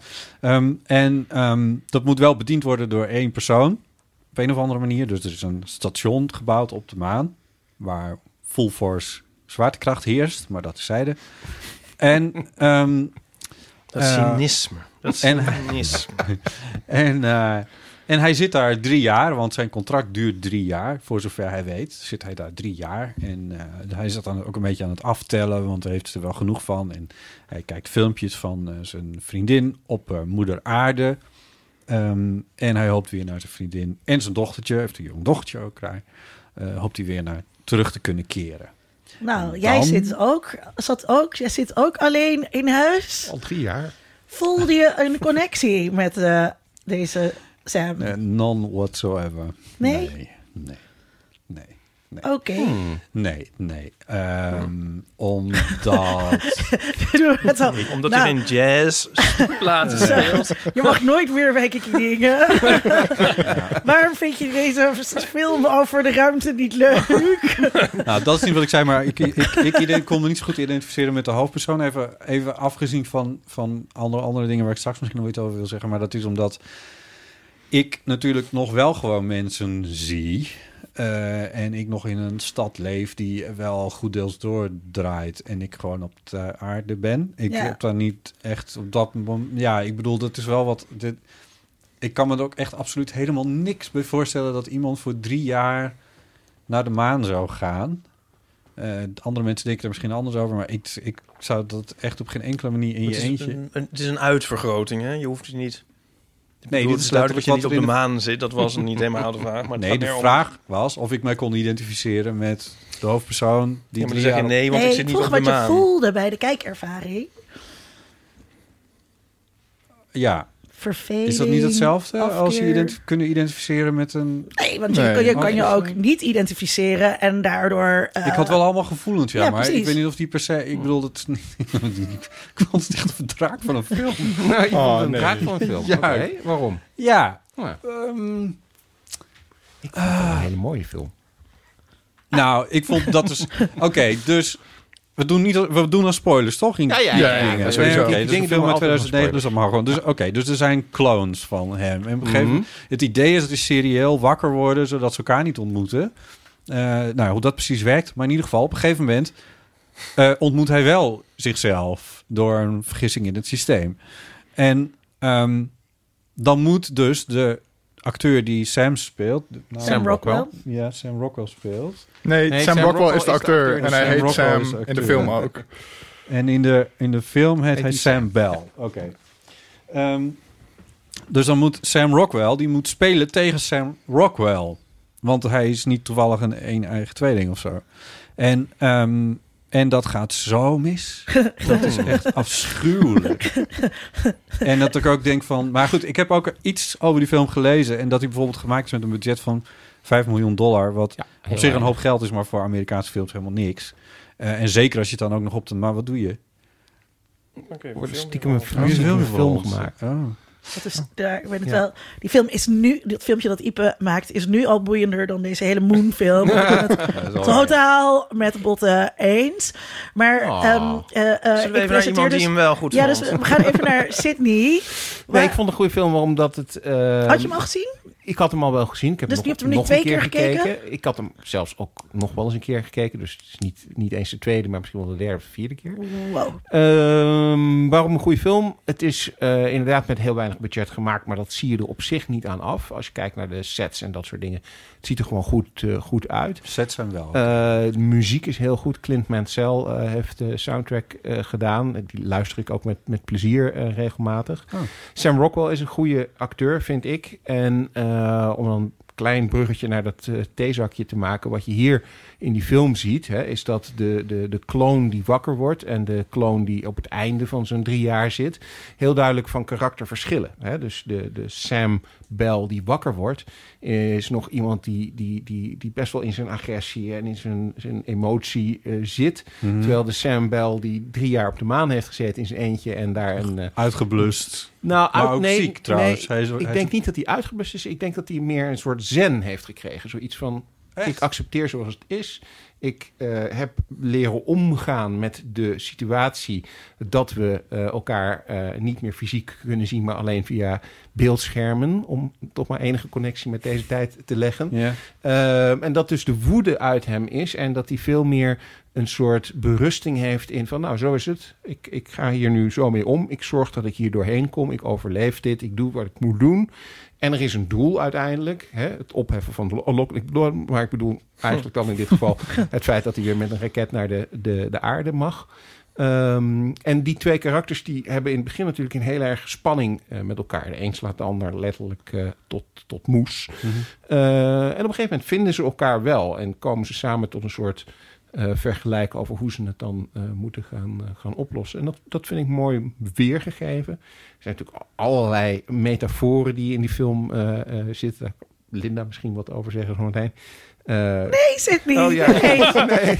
nee, dat moet je Seks? zelf, dat moet je Seks? zelf Seks doen. Nee, geen seks. nee, nee, nee, er maar er zit zat geen wel wat seks- verwijzingen naar, naar eerdere films die in de ruimte Mhm. spelen. Dat was Zeker. wel duidelijk, ja. Ja, en is ook wel eens ge- gezegd Nee, dat is het iets anders dan een- metafoor, toch? Mm. Ja, metafoor nou, er is ontwaar jij erin? Er zijn allerlei filmpjes natuurlijk met analyses over deze film. En Eén daarvan is bijvoorbeeld dat het eigenlijk een soort metafoor is voor iemand die in een coma eh, eh, zit en, en wakker eh, wordt. Eh, dus iemand zit in een coma, krijgt alleen maar signalen binnen, maar kan geen signalen zenden. Want die masten staan niet toe dat hij communicatie heeft met de buitenwereld, maar krijgt wel informatie binnen. Dat soort dingen allemaal. Maar eh, ja, nee, ik, ik, ik, ik hou wel van Moon. Maar wat vond Waarom, jij, wilde je dit, eh, waarom heb je dit als huiswerk opgegeven, Ipe Driessen? Eh, nou, zoals ik al zei, ik had het dus in een rijtje van quarantainefilms staan. En ehm dus Castaway denk je volgens mij meteen aan. En, en ik vind de Untergang er ook wel redelijk in passen. En eh, had ik nog meer? En toen dacht ik aan Moon. Het is gewoon een soort lock. Ik vind het een lockdown film. En ik vind dus Sydney's analyse van die twee versies van die Sam vind ik heel mooi. En ook heel mooi verwoord. En ehm, in die zin vond ik de film ook relevant voor deze tijd. En wat was je kijkervaring? Nou, mijn kijkervaring was wel dat ik de film nu voor de derde keer ook dan zag. En de eerste keer was ik, was ik wel echt, vond ik me echt fantastisch. En de tweede keer keek ik met Nico en had ik zijn enthousiasme weer, eh, weer op mij geladen. En nu dacht ik wel een beetje van... Ik vond hem nu wat saaier eigenlijk. Maar eh, ik vind hem zeker heel goed uitzien voor dat budget. En ehm, ik vind het een interessante, interessante film die overeind blijft, ja. Neef Tom. Ja, ik vond hem ook heel erg goed. Ik had hem nog niet gezien. Ehm, en hij deed me heel erg denken aan een, een latere film dan I Am Mother. Dat is ook zo'n soort kleine genrefilm van een beginnende regisseur... die gewoon met een heel klein budget, heel klein sci-fi ideetje... ook weer zo'n isolatiefilm, gewoon een ideetje een beetje uitwerkt. En dat vind ik altijd wel heel sympathiek. En dat is ook precies wat dit is.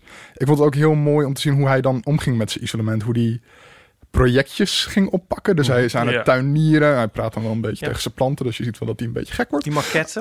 Eh, die maquette inderdaad, dat hij gewoon een beetje hout, houtsnijwerkjes aan het maken Ja. was.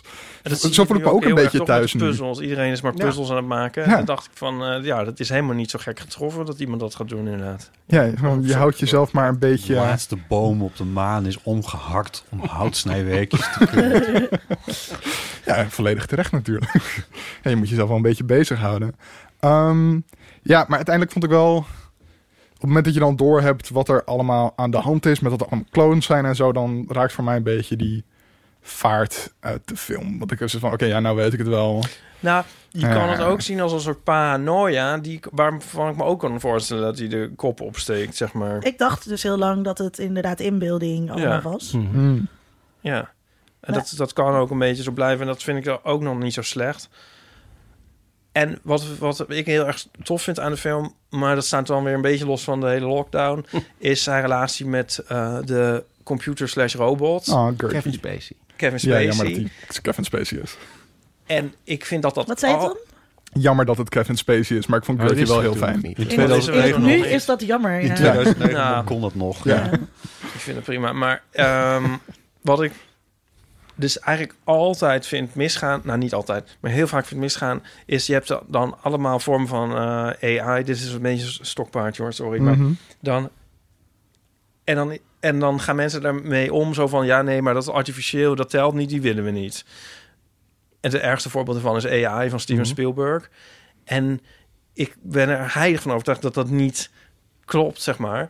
En hier heb je dus een Maar heel... wat bedoel je? Dat, dat, dat, Dus dat, dat, het wij zou ruzie gaan maken met de zijn AI? waarop je gaat omgaan met een kunstmatige in- intelligentie. En hier heb je dus een kunstmatige intelligentie die ze heel erg niet de humanoïde is, zeg maar. Dus een soort ding dat daar rondschuift en zo. En hij heeft dan als eh, gezichtsuitdrukking eh, heeft hij zo'n emotie Mhm. wat enorm vondst is. Hmm. Ja. En hij reageert, hij praat heel monotoom, maar hij reageert wel heel duidelijk eh, bewust, zal ik maar zeggen. Maar die interactie dus tussen Sam en die ja, heet- Gertie. ja, Gertie, die is dus volgens mij eh, is dat correct. Dat je dus daarmee om zou gaan als een ja. daadwerkelijk Ik, vond die, persoon. ik moet zeggen, Mhm. die Gertie vond ik heel goed gevonden. Omdat hij eruit ziet als een soort koffiezetapparaat. ja, Eh, en hij hangt aan het plafond. En één Ja. detail daaraan vind ik, vond hij ik echt... bestaat uit meerdere delen. Hij bestaat uit meerdere delen. Maar het mooiste vond ik dat hij hangt aan een rails. Ja. Ja, dat is En geweldig. die, dat is op zichzelf is dat al iets Een- eh, ontwapenend. Ja, dat heeft wel iets ontwapend. En wat het al extra maakt, en dat, vond, dat is dus wat ik echt heel mooi vond. Mhm. Dat, dat eh, ruimtestation bestaat uit compartimenten. En als Gertie van het ene compartiment naar het andere wil, dan moet hij die rails af tot hij bij de rand van het compartiment komt. Dan gaat hij naar beneden. Dan gaat hij het compartiment over. Gaat hij weer naar boven. En dan gaat hij verder. Ja. En dat zie je een keer of vijf gebeuren of zo. Gewoon op de achtergrond. En dat vond ik echt een fonds. Zo van, ja, deze is niet gevaarlijk. Dat kun je daaraan zien. dat is, eh, ja, die kan niet zomaar ergens Maar het is zijn. Want die moet dat eerst... is- bondgenoot blij- Het is ook zijn bondgenoot en dat blijft Ja. hij ook. Dat is ook het leuk, want de- hij doet natuurlijk een beetje aan hel, denk ik. Ja, van dat wil ik 2001. zeggen. Ja. Maar hij ontpopt zich niet op die manier. Ehm, maar nou, ik, het is grappig. Dus dat, ehm, ja, ik moest dus ook denken aan... eh, maar ik heb die film alleen dus nooit gezien, Castaway. Maar dan bouwt Tom Hanks die band op met die bal, toch? Van Ja. hem. Wilson. Ja, en dat, ehm, dat klopt dus volgens mij. Dat, je, dat kan je natuurlijk heel makkelijk doen. En we- je had, vroeger had je die Tamagotchis. En op een gegeven moment had je dan ook begraafplaatsen voor Tamagotchis. En een Tamagotchi lijkt natuurlijk niet echt heel erg op een mens. Maar dat, je kan je volgens mij heel erg hechten aan technologie. En bijvoorbeeld ook heel erg aan een robotstofzuiger. Dat, Nou. dat denk ik ook. Het is net als Ja. met, met Ja. knuffels. En we zijn Wat een goed voorbeeld. Daar zou je eigenlijk iets mee moeten doen in Ja. een boek of zo. Maar dat, maar dat We zie je in films geneigd niet om, afgebeeld. ja, om daar affectie voor te Ja. ontwikkelen voor objecten. Dus waarom Ja. zou dat niet? Ja, maar je ziet het in films niet afgebeeld. Niet en bijvoorbeeld vaak. ook in die nieuwe Star Trek-serie. Dan is het zo van, oh nee, het, zijn, eh, het, is een, het is precies een mens. Maar oh nee, ze zijn het dan toch maar weer niet.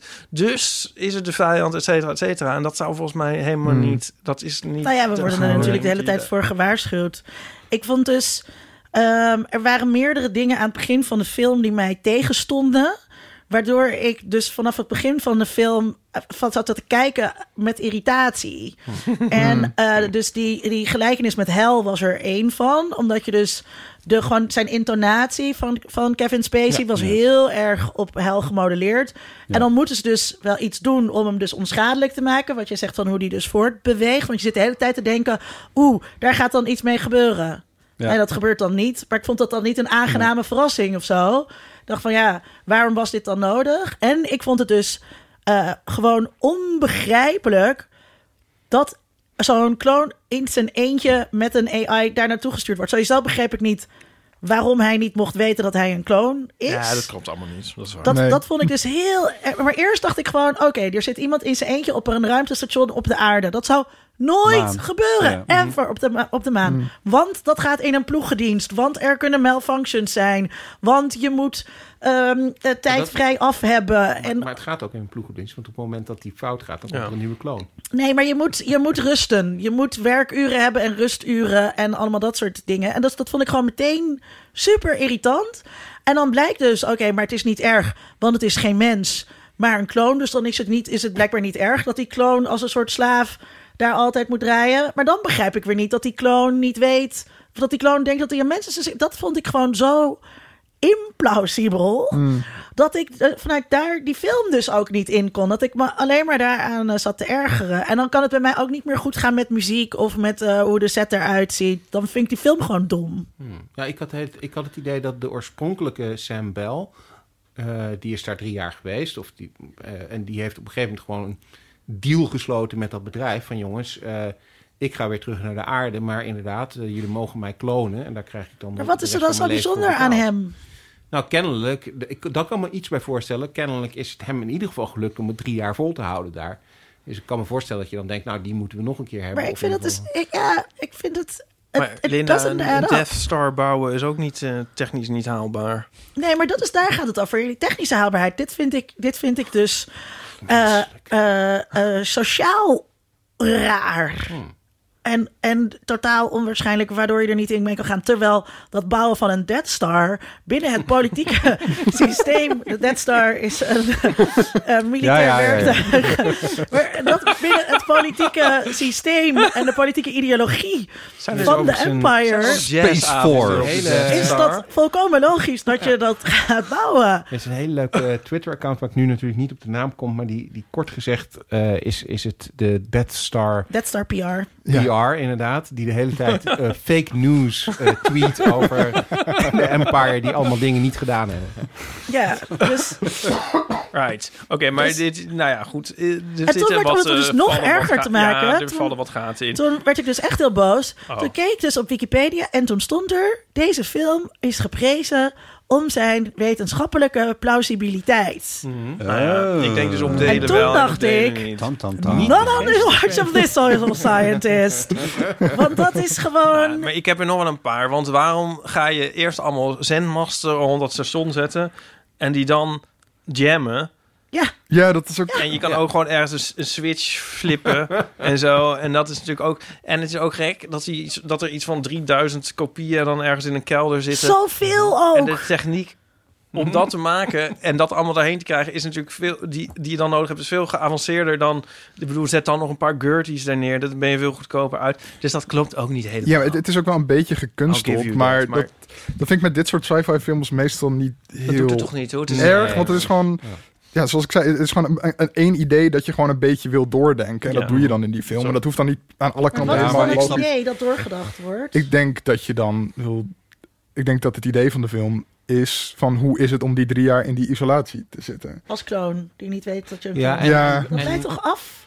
Ik, ik snap, ik, kijk, ik snap wel wat je zegt, Tom. Alleen het punt is, wat Linda zegt, ik, het, lei- het, je, je kan er dan, als het, dat gaat je dwars zitten als kijker. Van, ja, maar het is zo, dit, dit is wel heel onwaarschijnlijk. Ik heb dat heel vaak met films.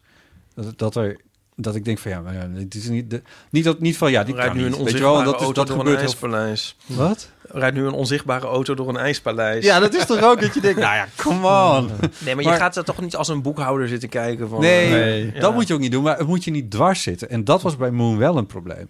Hmm. Overigens nog een tip als je van eh, eh, films houdt waarin de AI eh, op, een, op, een, op een plausibele, eh, bijna vriendelijke manier met de mens omgaat. eh Robot and Frank. Eh, is, een, een film waarbij een eh, man die aan het dementeren is, krijgt van zijn zoon een robot die hem gaat helpen in maar gewoon het dagelijkse leven. Eh, zorg dat hij op tijd opstaat, dat hij eten krijgt, et cetera. Eh, de man is in zijn eh, verleden een, eh, eh, een, dief geweest... die eh, hele grote diefstallen en inbraken heeft gepleegd. En weet op een gegeven moment de robot eh, te overtuigen... om hem te gaan helpen Oh, met de wat leuk. laatste Wat een goede kraak. tip. Een Ja. last heist. Last Wat heist. goed. Dat klinkt heel leuk. Ja, het is echt heel erg leuk. Hele lieve film. Uit Wat leuk. wanneer? Ja, ik denk eh, 2015 of zo, zoiets. Maar geen animatie. Nee, nee, nee. Het is een, eh, een echte eh, film. Ja. Ja, Wat ik ook nog wel leuk Dat was al vond je aan... derde tip, uh, Sydney, trouwens. Sorry, Eh, Ja, de sneaks er allemaal in. Wat ik ook nog wel leuk vond aan Gertie is dat hij dus... Hij is wel een beetje een AI, maar hij is ook best wel dommig voor een AI. Hij is niet super geavanceerd. Hij is gewoon... Hij heeft niet een manier om, om directe vragen heen te praten. Op het moment dat je iets vraagt wat hij van zijn programmering niet mag zeggen, dan antwoordt hij gewoon niet. Ja. Dan, zit dan valt hij gewoon een beetje stil. Maar dat is dan dus dan- weer strijdig met die super geavanceerde klonen die er allemaal liggen. Ja, dus dat vond ik al ook... Hmm. Weet ik niet. Je kan, je kan natuurlijk medisch, medisch heel erg geavanceerd zijn en eh, qua artificiële intelligentie eh, nog niet zo. Klopt. Oh, hebben we iemand in het panel zitten die Nou. misschien kunstmatige intelligentie heeft gestudeerd? Ooit. ja, ja, moet ik over na. Nou, ja, ik bedoel, hmm, hoe ver zijn we met het een en hoe ver zijn we met het ander? Nee, ik, het zou zo, maar ik bedoel, een, een schaap is gekloond en, ehm en eh Gertie hebben we nog niet. Gertie hebben we nog niet, zover zijn we nog niet. Dus het is nog niet, helemaal niet zo gek eigenlijk. Hmm. Gertie hebben we nog niet. Dat niveau van kunstmatige intelligentie is- er nog niet. Komen de Siri's en de Alexa's niet, niet erg in de buurt? Ik bedoel, dat zijn er komen geen, toch echt... Nee. geen robotjes, maar... De Turing-test. hè, dat zou die- ik toch die niet kunnen ze zeggen. nog niet Ja, maar ik denk, eh, niet, ik denk niet dat Gertie de Turing-test zou Nee. doorstaan. Per se, dus ja, bij? Gertie wel, denk ik. Denk het wel. Denk het wel. Voor de luisteraar, Turing-test is eh, het idee van Alan Turing, de homoseksuele uitvinder van de computer en eh, codebreker in de Tweede Wereldoorlog, die eh, zelfmoord pleegde door een giftige appel te eten. Ehm, zij heeft een test ontwikkeld eh, die erop neerkomt als jij een gesprek voert met een artificiële intelligentie, een computer, en je kan op een gegeven moment niet meer het verschil merken tussen of dat een mens is of, of niet. Eh, en, en nou, die Turing-test, daar is volgens mij nog geen enkele AI in eh, geslaagd om daar Ja, doorheen te Tenminste, komen. ja, misschien trouwens ook wel per ongeluk een keer dat iemand niet zat op te letten. Ja, oké. Ja, maar dat, maar dat is toch met Gertie dus toch juist niet zo. Omdat op het moment dat je hem dus inderdaad die directe vraag stelt... dat hij dan een Mm, beetje stilvalt. Hij heeft Hm. soms wat ongemakkelijke antwoorden. Dat hij dingen Nee, niet maar snapt. ik, kijk, het is, dan nog eens het een niveau dat we nu niet hebben. En ehm, ik interpreteer als ik die film zie, die Gertie als een soort van eh, bewust. Je zou een me- mens ook...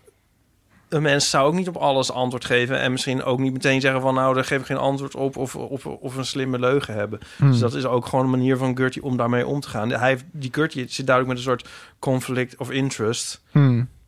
En daar komt dat volgens mij meer uit voort. Ja. Het is niet dat hij dan op tilt slaat of zo... als je hem iets vraagt wat hij niet... eh, Een gefronste emoji krijgen we te zien. En Ja. foto's Ja. Ja. Eh, en eh, in eerste plaats aan jou, maar ook aan de rest, aan de geeks. ehm, eh, heeft, ehm, eh, Hell van, eh, van Kubrick heeft hij niet heel veel kapot gemaakt ook over hoe wij denken over eh, AI. Van wanneer is die film, Space Odyssey? 68, Ja, 69? zoiets. Dat is wel- Voor- ja, vorig jaar 50 jaar volgens mij. Ja. Eh, nou ja, dat, dat, dat eh, denken over de machines. eh, volgens mij is dat niet uniek aan eh 2001. Eh, en zit, die, zit de angst voor computers en de angst voor machines toch al wel wat langer in onze cultuur. Eh, maar het is natuurlijk wel een thema dat heel erg uitgebreid in science fiction films aan bod is gekomen. En ehm, kijk, die film die Sydney beschrijft, hoe heet het ook weer, um, Henk? En- Robert en Frank. Robert en Frank eh, vinden we ook een interessante film, omdat het dus breekt met, al die, met alle Terminators en alle dingen die we hebben, omdat we gewend zijn om dat dystopische beeld eh, te krijgen. Maar volgens mij, Sydney, daar was, is, dat was er toch ook al voor in science fiction voor. Eh, ja, dat, dat ligt 2001? dat- ja, er zijn altijd al eh, ook goede robots natuurlijk eh, geweest. hè. Als je kijkt naar Lost in Space, dan is de, de Ah, ja. robot... ja, nu in de nieuwe serie is die robot ook af en toe wat slechter. Maar die robot is in principe goed. Die, het is niet voor niks Danger Will Robinson. Hij helpt Will Robinson. En zo zijn er wel meer... eh, Rosie uit de Jetsons. ja, Rosie uit de Jetsons. Maar sowieso dat... Maar eh, dat zie je ook bijvoorbeeld met, met, met atoomenergie. Ehm, daar zijn gewoon golfbewegingen in hoe we dat interpreteren... of hoe we dat laten zien in films. Van heel positief en een soort van toekomstbeeld... waarin iedereen een eh, eh, door atoomkracht aangedreven... supersonische vliegende auto heeft...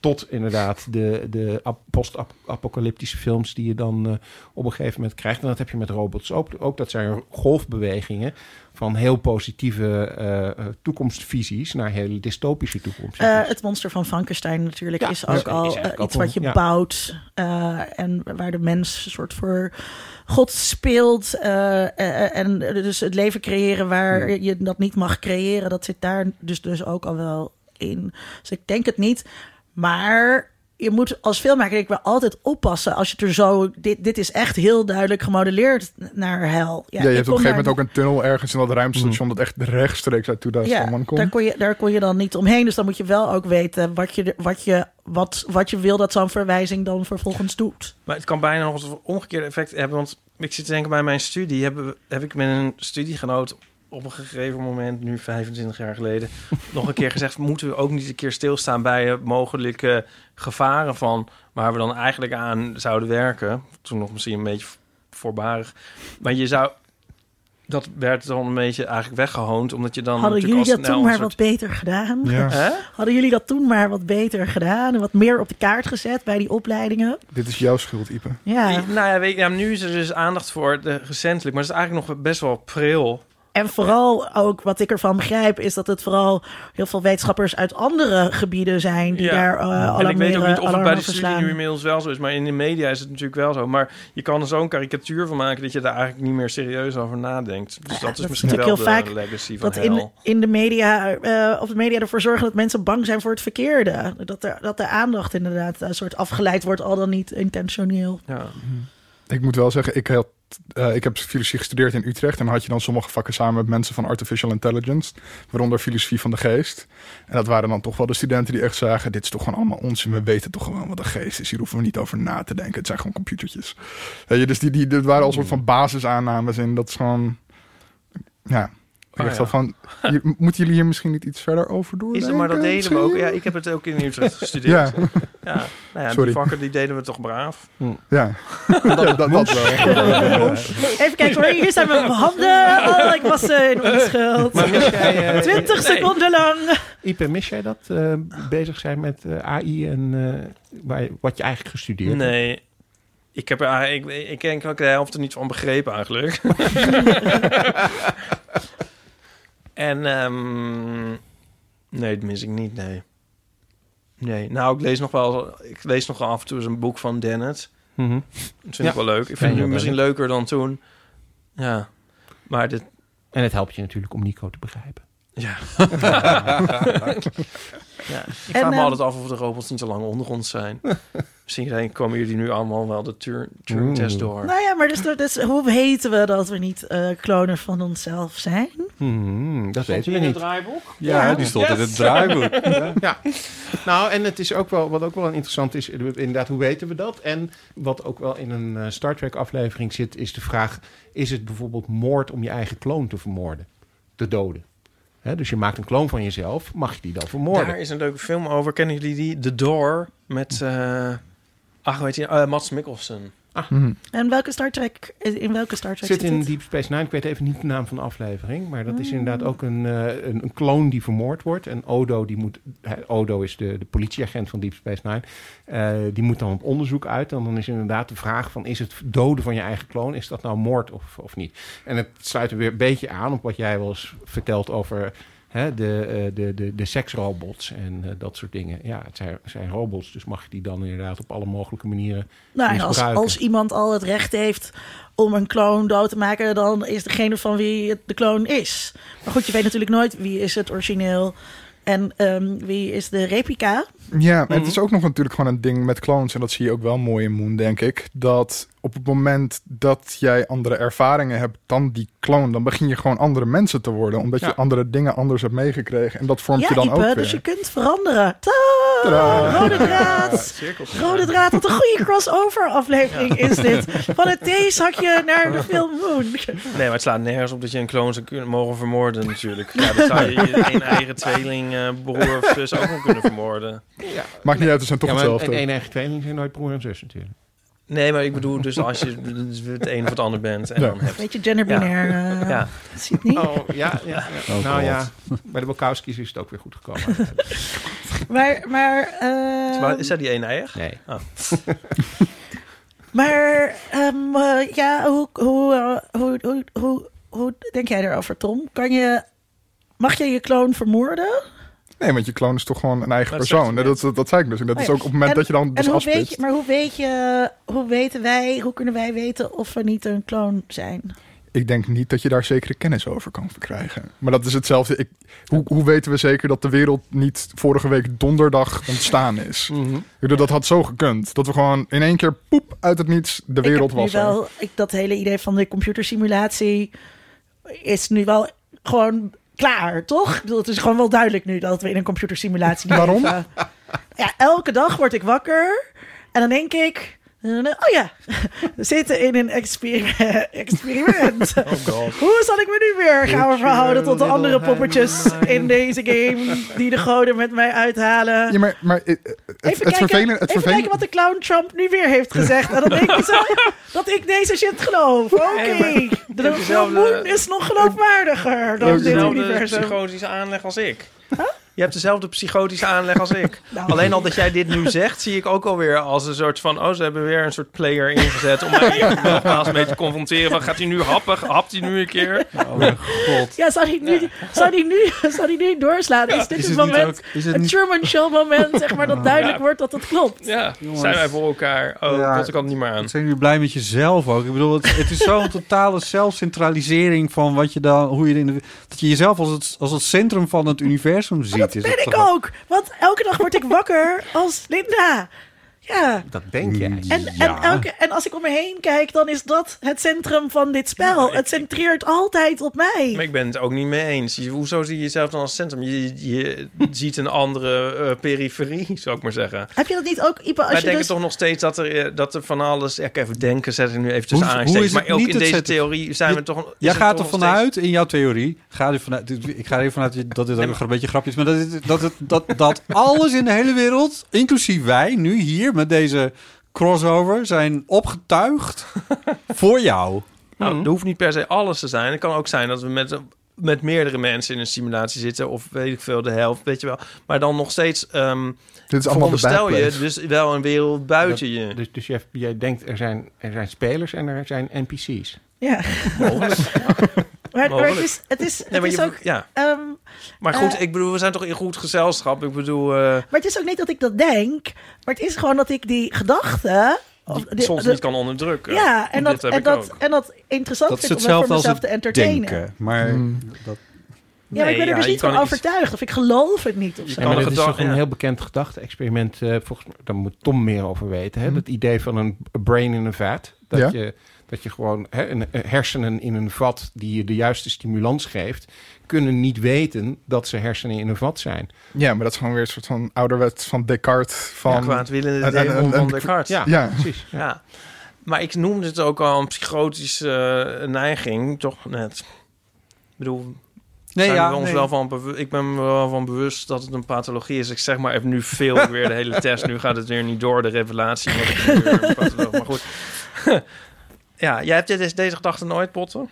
Jawel, maar ik verwerp hem meteen. Ik bedoel, het is, ik, ik, ik, Ja goed, hij Omdat- komt dus op en je verwerpt hem. Nou ja, maar- wij doen er misschien iets langer deze over om gedachte te verwerpen. Maar het is geen heel vreemde gedachte. het is geen vreemde gedachte, omdat het ook al op zoveel manieren in onze cultuur zit verweven. Ik vind religie bijvoorbeeld ook een ultiem voorbeeld hiervan.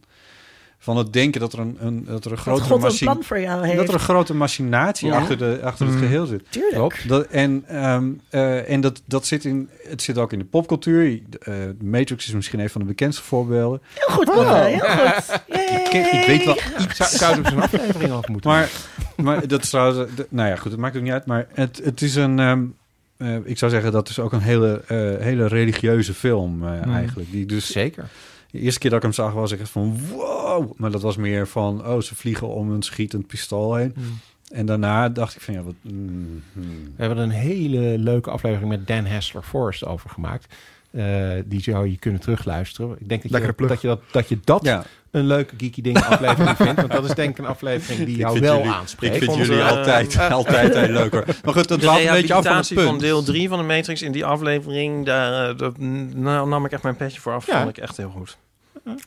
Nou, Dit even terzijde. Ja, beste luisteraar. Eh, eh, eh, als jullie ook denken dat we in een computersimulatie eh leven, laat het dan... ehm, eh, Nee, weten. Mag ik daar nog iets over zeggen? Ja, nee, natuurlijk. mogen mensen dat zeggen. Sorry, dat, ik wou niet op die manier door je heen eh, was. Ja, maar ik wou nog iets anders over zeggen. Dat is namelijk dat je dit...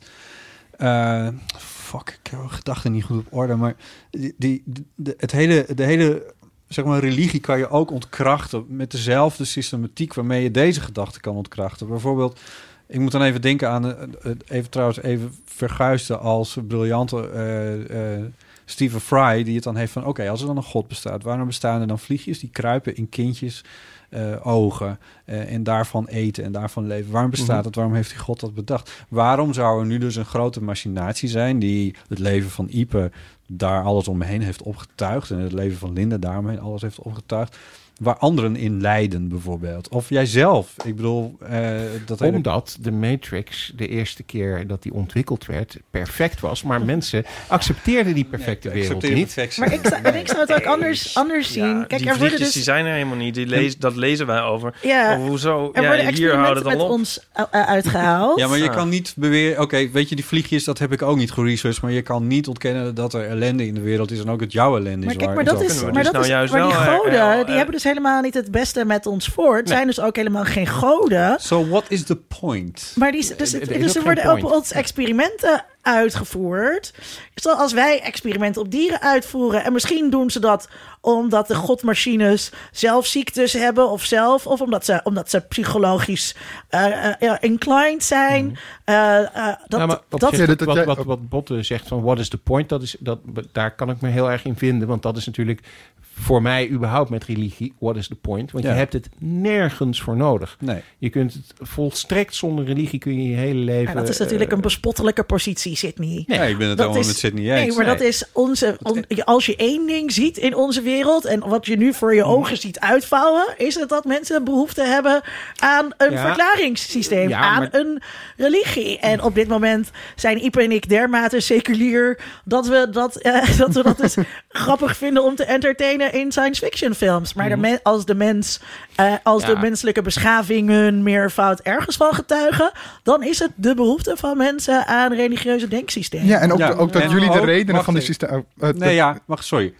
Want ik ben het er absoluut niet mee eens. Want er Mhm. zijn ook genoeg mensen die seculier leven... en totaal niks met religie doen. Ja, het zijn ook En dus beschavingen het- hè, die zonder Het, goden het, is, het ene en het andere is evenveel bewezen. Nee, maar je, ziet, maar je ziet dus dat ook die mensen die dus niet eh, een, een monotheïstische god hebben, op allerlei andere manieren eh, eh, naar houvast in het leven zoeken of geruststelling Ja, dat is in het anders. leven zoeken. Nee, dat is dus wel dat echt is wat hetzelfde. het is. Nou, Ja, dat is niet het zoeken naar- Want op het moment dat je zoekt naar eh houvast in je leven... eh, dan kun je dat natuurlijk overal in, in vinden.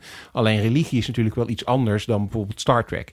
Religie is, heeft bepaalde regels, heeft bepaalde leefregels meestal... heeft bepaalde wetmatigheden die er zijn. En je moet geloven in een Wars. hoger wezen. Eh, terwijl op het moment dat je, eh, de je- bevrediging vindt in het lezen van de strips van, eh, eh, van fotostrips... eh, of zelfs van Flow... Nee, maar dan, juist, ja, maar juist zit niet eh, zoiets als, als Star Wars is zo evident pseudo-spiritueel. Ja. Dat ik dat ook het echt, dat is nog wel een van de minste. Ja, dus de, de, het beste in mijn straatje gekozen voorbeeld van waarom wat je zegt. Maar dit zijn, er zijn hier volgens mij twee juist heel tegengestelde visies. Je hebt de, zeg maar de heel erg sceptische eh, nou ja, visie of gedachte... waarbij je denkt van er niks klopt, die wij hebben, soms hebben. Hè, die Hmm. hebben wij niet, maar die overvalt ons soms. Van, hé, hey, misschien klopt alles wat we weten niet. En je hebt de religieuze eh, houding... die er juist heel vaak van uitgaat van... goh, ik heb allemaal antwoorden die weliswaar buiten mezelf liggen... Ik vind die juist ook vrij tegengesteld. Vanuit de sceptische houding kun je wel tot religieuze komen. Vanuit, Maar ik maar, vind dat is vanuit het perspectief van de al dan niet gelovigen. Maar als je gaat kijken naar wat is een religie of wat is religie, wat best wel een leuke opdracht is voor studenten om eh, Mhm. eh, te doen, wat ik studenten ook wel eens heb laten doen, Ehm, dan en je gaat en je, je en je mag niet zeggen het is het christendom en de islam, maar je mag het niet definiëren met het soort voorbeelden. Dan wordt het heel erg lastig en dan kom je bij een soort samenhangend geheel. En dan gaat het over eh, wat het doet, namelijk geruststellen, houvast geven in het leven. Ja. Kortom, je kan het altijd bestrijden met kennis. Dat ik het jou nou moet vertellen. Elke religie kan je bestrijden met kennis. En dat Nee, geldt dat, ook dat voor... is niet hoe religies dat werken. twee- Religies zijn niet op Nou, feiten gebaseerd. Nou, maar dit is toch ook waar... Als we Nee. nou even teruggaan naar waar het allemaal begon. Namelijk dat, dat jullie denken Bij de dat... film Moon. In een, ja, dat we in een soort eh, gemachineerde wereld zitten die, die opgetuigd is en waar wij een soort eh, poppetjes Ja. van zijn. Dat, dat, dat, dat, we daarover nadenken getuigt toch al van een soort van honger van kennis van ja, maar wie zijn dat dan en wie bedient ons dan en hoe zit de wereld dan precies in elkaar? Maar volgens mij gaat dat uit van een... eh Precies moet wat er moet ik dan, gebeurt. eh, eh, gek dat ik die positie in moet nemen van enige nuance. Omdat dat volgens mij wel uitgaat van de monotheïstische godsdiensten en hoe die ontstaan zijn. Eh, wat jij eigenlijk beschrijft is de god van de restjes. Het idee van, we hadden eerst 60 goden, want die moesten voor ieder onderdeel van de, de wereld moest iets, eh, een verklaring komen. Dus hadden we een god van de donder en een god van de liefde en dan weet ik veel wat allemaal. Uiteindelijk blijft er één god over en die god die krijgt ook nog steeds minder te doen. Hè? Het is eh, volgens mij eh, eh, Dawkins die op een gegeven moment zegt van ja, de religious man doesn't mind which god he's left with as long as he's left with a god. Ehm, en dat is natuurlijk inderdaad een ontwikkeling die je in die monotheïstische religies heel erg ziet. Van ja, oorspronkelijk had God van alles te doen en nu heeft hij nog maar heel weinig te doen. Omdat, en dat komt dan vaak neer op het idee van nou een soort zingeving aan het leven. Ehm, en vanuit die gedachte kun je zeggen van ja, er blijft dus uiteindelijk niks meer over, want uiteindelijk vinden we daar dan ook wel een andere invulling voor. Maar of dat voor alle religies zo geldt en zeker of dat nu nog de religiebeleving van de meeste mensen die iets geloven is, dat denk ik eerlijk gezegd Ik denk dat weer voor niet. heel. Ik denk dat voor heel veel mensen ook religie heel veel met gemeenschap te maken heeft. En dat is dus ook bijvoorbeeld wat je met. ehm, niet dat ik die twee gelijk wil stellen met eh, mensen die in allemaal conspiracy theories geloven. Mhm, mhm. Dat zijn mensen die op zoek zijn naar een bepaalde connectie met mensen, Ja. een bepaalde gemeenschap waarin je dezelfde basale aannames hebt van over hoe de wereld werkt. En dat je daar comfortabel in kan zijn, menselijke connectie in kan voelen. Dus dat heeft Mhm. veel minder te maken met of het nou allemaal klopt, ja of nee. En dat is ook niet per se de interessante vraag. Hoe de wereld over ontstaan religie. is en of er daadwerkelijk een mannetje op een wolk is die dat in zeven dagen heeft gedaan, is voor heel veel gelovigen. Helemaal geen relevante eh, ja, maar, maar vraag. dat, daar, daar en maak ik wel en het, is, het is juist iets ehm, eh, waar atheïsten dus heel erg eh, op gaan zitten. En zeg maar, dit klopt niet, maar dat klopt niet. Terwijl voor heel veel mensen is God een soort gevoel van liefde. En draait het om inderdaad de gemeenschap en om de Ja. rituelen eh, die, die er zijn. En zijn al die dingen die wij als geeks doen voor religiewetenschappers, zijn dat allemaal hele religieuze Dat dingen verklaart de heftige reacties op Star Maar, Wars films. En, en is de, de reden dat we fans, dat het woord fan is, zit allemaal eh, in die hoek. De idolen, de fans, komt allemaal uit die religiehoek. En ehm, eh, de, de afwijzing zeg maar, die jullie hebben, die ook natuurlijk heel persoonlijk is ehm, bij jullie, zegt niet zoveel over of. eh, ehm, eh, eh, of, of mensen niet, of Star Wars fandom niet inderdaad een, ook een religie Nee, eh, maar is. er is, er is wel één belangrijke nuance. Want jij zegt heel veel mensen die religieus zijn, die denken zo. Dat is feitelijk onjuist. Als je kijkt naar het, eh, bijvoorbeeld Nederland, dan zal dat voor een deel van de mensen inderdaad zo zijn. Maar als je gewoon, er zijn gewoon on- onderzoeken naar gedaan naar de religiositeit op wereldniveau, hè, dan is het toch nog steeds zo dat ongeveer 98% van de mensen die christelijk zijn, maar ook in andere geloven, die zitten helemaal niet op het niveau van, eh, nou, eh, eh, gewoon een gezellige gemeenschap en we hebben een soort spirituele zingeving, maar die zitten inderdaad op het letterlijke. Hè, bijvoorbeeld in de Verenigde Staten is dat ook eh, eh, eh, iedere dag weer evident. Zitten op het letterlijke waarheid van de Bijbel. Die dit is op de letterlijke dit is uitleg precies wat ik van bedoel. religie. Dat is precies wat ik bedoel met atheïsten die daar heel erg sterk op gaan. Die de hele tijd bezig zijn met wat andere mensen precies vinden. En, en zich daarover verwonderen en tegen afzetten. En weet je, ik bedoel, heel veel mensen zei ik. En dan zeg je, nou nee, dat is feitelijk onjuist. Terwijl heel veel mensen, ja, dat is feitelijk volgens mij altijd juist. Is maar net waar je gaat kijken. Ehm, maar voor jou is het heel belangrijk, dit punt. Van die Nee, nee, nee, nee. letterlijkheid Het gaat, het gaat er alleen maar om dat, dat er een enorm grote meerderheid van gelovigen is. Er- Nogmaals, er worden, er worden heel veel Maar onderzoeken naar gedaan. mensen toch. Ja, nee, voor mij mogen ze dat. Alleen het idee van religie is voor, de, voor heel veel mensen maar een soort van gezellig samen zijn. Nee, En maar ik Dat bedoel dat dat is de dat functie, is de functie is van waar. religie voor mensen in hun leven. En dat daarom de houvast is. Dat staat los van wat ze verder inhoudelijk geloven over die religie. Maar dat de functie voor mensen en waarom ze eraan vasthouden... eh, voor mij, wat denk ik minder te maken heeft met... Dus inderdaad, dat, dat ze inderdaad geloven dat de wereld 6000 jaar oud is of whatever. Dat zullen ze geloven. Maar dat is niet de functie die die religie dagelijks inneemt in hun leven. Dat is niet wat ze ermee doen, wat ze ermee voelen. Nou ja, nogmaals, als je kijkt naar wat daar onderzoektechnisch uit naar voren komt, dan is dat toch echt voor heel, heel Maar veel Sidney, dat, mensen ligt, wel dat zo. ligt echt aan ook wat je voor onderzoek eh, eh, gaat kijken. Dus Mhm. ik kan hier van alles eh, tegenover zetten, omdat ik eh, in de hoek zit van popularisering eh, van religie, waarin allerlei religieonderzoekers juist heel erg aan het kijken zijn naar hoe vind je het religieuze in seculiere praktijken of in gepopulariseerde gedeelde rituelen zoals de Passion bijvoorbeeld, wat wordt uitgevoerd. En uiteindelijk heeft dat toch echt te maken, sorry Sydney, Hmm. met je startpositie. En jij zit gewoon, en net als Botten, in een heel fervente, anti-religieuze Ik zal je precies vertellen hoe het zit. Wij zijn beide gewoon heel erg bang dat er nog klonen van jou rondlopen. Ja, dat sowieso. Die het woord, die de gospel verder, eh ehm vertegen, of hoe noemen we dat, verder willen verspreiden. Maar goed, ik ben ook de gespreksleider van, de- van dit deel. Ehm, That eh, went en, well. eh, eh, eh, Ik mis een Sydney- kampvuur. Sydney en ik, een altijd een beetje ruzie. Het ehm, hoort erbij. Dat is in de de podcast. Dat, dat, dat, dat hoort er een beetje bij. Ja, dat is, het is eh, net iets scherper dan de dynamiek tussen Ipe en Botte. Nou, ik, dit mag best. Tenzij ik het- denk dat Sydney en over- Botten in de montage wel horen hoe het echt zit. Ehm, zoals gebruikelijk. Ja, zullen we een bruggetje doen naar een eeuwonderdeel?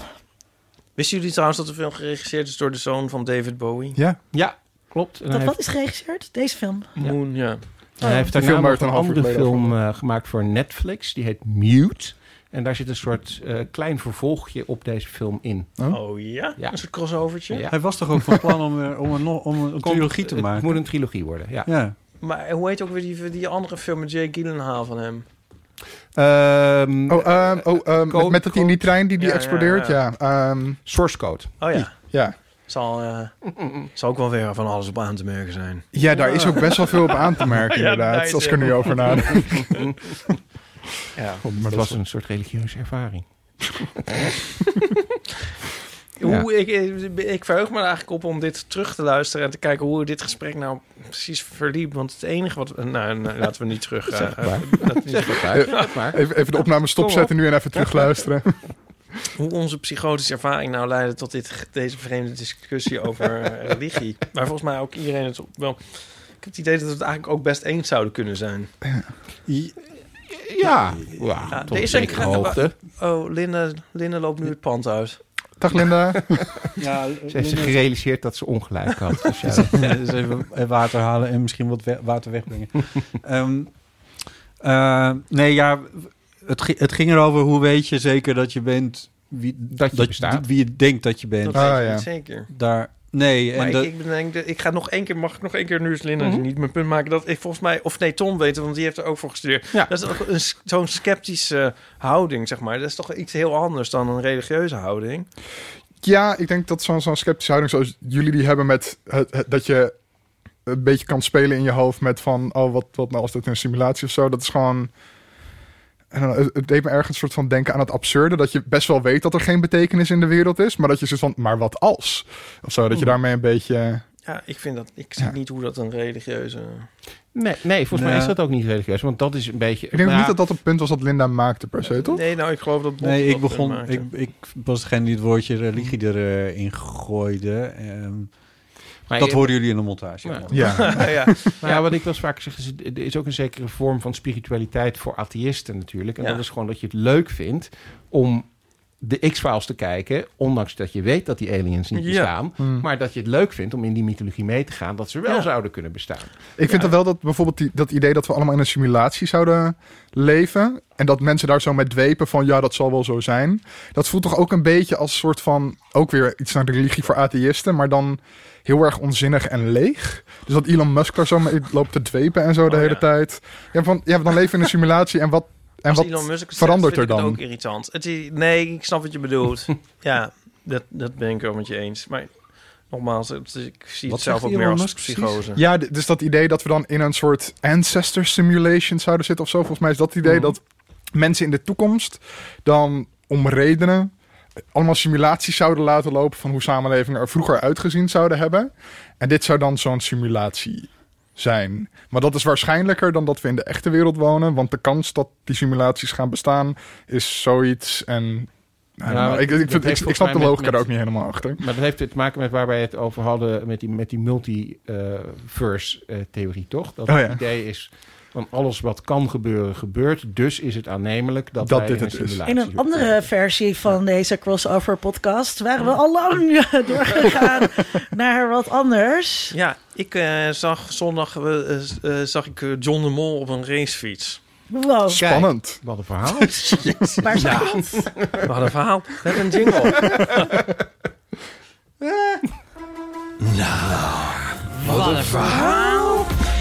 Komt deze rubriek weer terug? Ja, dat zou leuk En zijn. waarom hè? krijg ik, dat waarom was nog krijg eens ik een hem leuke net niet rubriek. bij mijn spionnenverhaal? Ik, ik zit niet, ik moet een beetje, Dat doen we ik in zit post. niet goed in mijn jingles vandaag. Nou, Oh, maar waar zag je hem? Eh, ik was even eh, naar, eh, met eh, onze cabrio, waren we even naar Muiden. Er er er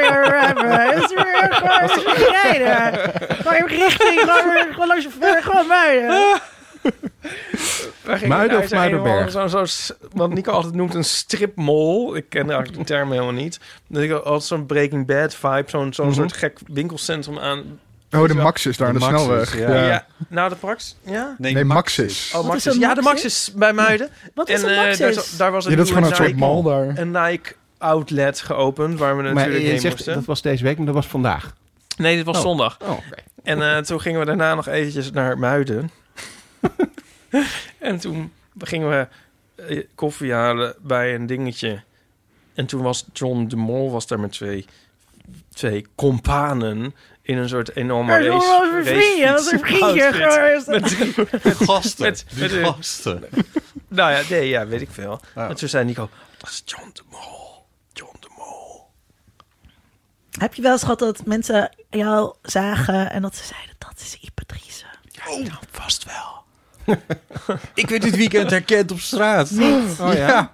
Shout-out naar Jente. Die eh, sprak mij aan. hey, je ben je weer Potti Jellema van eh, de Eeuw van de Amateur. Ja. Shout-out naar wie? Jente, zo heet ze. En ze herkenden je zonder je stem. Ze herkende me zonder mijn stem. En volgens mij met zo- had ik zonnebril op? Nou, dat weet ik niet. maar een koptelefoon had ik op. En ik, wel, ik weet niet, liep door de binnenstad. Ja. Wat goed. ja. Ik heb wel eens dat mensen me dus herkennen van mijn stem. Eh, Snap ik. En dat ik dan En uit ergens The zit Guardian. en dan, zeg, en dan mensen dan zeggen... hey, ik herken je stem uit een podcast. Eh, dat gebeurt wel Guardian, inderdaad. uit The Guardian. Ja.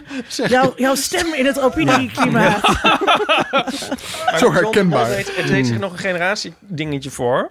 Want eh, toen later was zat ik met Nick, zo tegen Nico van God... dat die man dat hij dan zo fietst daar in Muiden... en, en, en wo- wordt hij dan niet ontvoerd... zei ik. En toen zei Nico zo van... Oh, dat is echt zo'n zo'n 90s. dat is niet meer ontvoeringen. Dat is niet meer ontvoeringen. Dat gebeurt hier Jawel, niet. niet. Liam, Liam Neeson, Backs to Differ. Nou, ja, ja, nee, zag ik, ja, hij heeft wel gelijk, ja.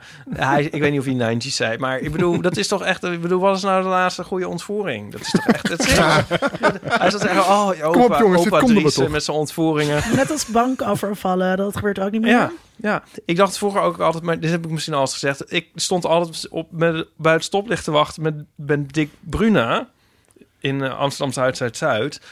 Die was ook gewoon miljardair.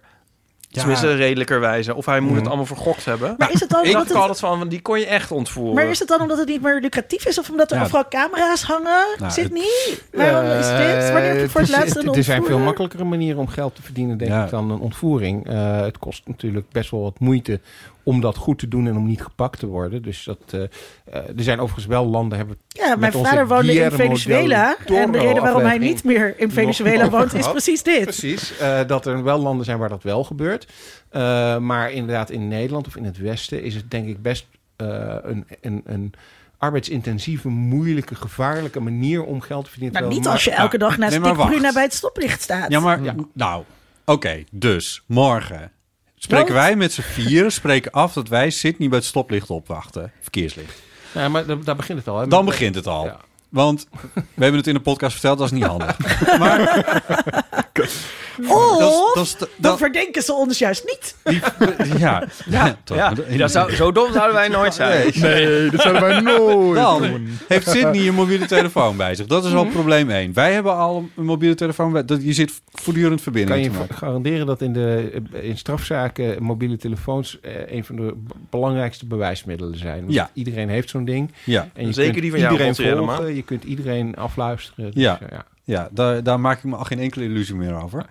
Dan zijn er nog allemaal camera's, want we wonen allemaal in de grote stad. Je kan volgens mij Amsterdam letterlijk niet uitkomen langs een weg zonder eh, gefilmd te worden. Ja.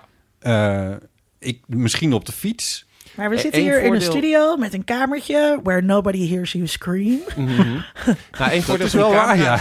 Dat moeten we hier houden. Ja. Nou ja, Volgens mij die weet, camera's, weet bijna eh, niemand dat we hier eh, zitten. Normaal gesproken nemen jullie bij jou thuis ehm, Bart weet op. het. En die komt hier morgenochtend ook weer. Ja, ja. Dan zetten we Dat, Bart eh, ook vast, dat is goed. Ja, nemen maar we ook Bart mee. beloven we dan Die ook nemen we ook mee. geld. Ja, dat is ook, of die stoppen we erbij in dat kamertje. ik denk één heeft voordeel Bart van, wel van, geld. van nu iemand ontvoeren is dat, dat, dat mensen minder snel gemist worden. Hmm. Omdat mensen niet naar hun werk gaan en dat soort dingen. Dus dat kan best een Ah. paar dagen overheen gaan. Ja, lockdown is een goede tijd voor. Misschien En- zijn er al wel heel veel mensen ontvoerd en weten we dat, helemaal niet. Of door de aliens. Eh, daarnaast... eh. Misschien zit jij dus al in dat kamertje, bij ben je nu een kloon. Ja, dat, dat, dat sowieso. Maar daarnaast de camerabeelden, dat is ook nog wel een ding. Die moet je wel op tijd opvragen. Want heel veel beelden worden weg. ook weer overschreven en gaan weg. Dus als er iemand zeg maar ontvoerd zou worden... en je weet dat eigenlijk een paar dagen of een week of zo... eh, min of meer stil te houden... omdat er niemand echt zich zorgen maakt... dan zou je nog wel eens de camerabeelden misschien eens, Ja. eh, wel weg kunnen Dan kunnen we de stad uitkrijgen. Maar waar kunnen we dan naartoe? Want snelwegen hangen ook vol. Friesland. Nee, dat dorp van jou, ik wou net zeggen. Dat is niet zo moeilijk. Ja. Ja, maar... eh, Of, of naar een Olke Bolke, Valkenburg aan de Gun. Ja, maar oké, oké, goed. Dus dat hebben we dan allemaal geregeld. Dus dat is dan, in een, op een magische manier is dat gelukt. Dan bellen wij met eh, Gerard Spong. En we zeggen, Ja. 1, 100 euro. 100 100 euro. 100 euro. miljoen euro. Je bent het helemaal aan het doodchecken weer. eh, Nee, maar, dit- nee, ik bedoel eventjes, eh, zeg maar, hoe Nee, maar ingewikkeld goed, het zou zijn. ook wel. Maar goed, eigenlijk het hele punt was al gemaakt door Nico. Van het is gewoon, eh, het is gewoon, gewoon o- 90s. over. Het is gewoon, eh, ja. Maar ik vond het Maar wel... waarom is dat dan allemaal in Venezuela niet? Omdat we- Heeft dat met schaal te maken?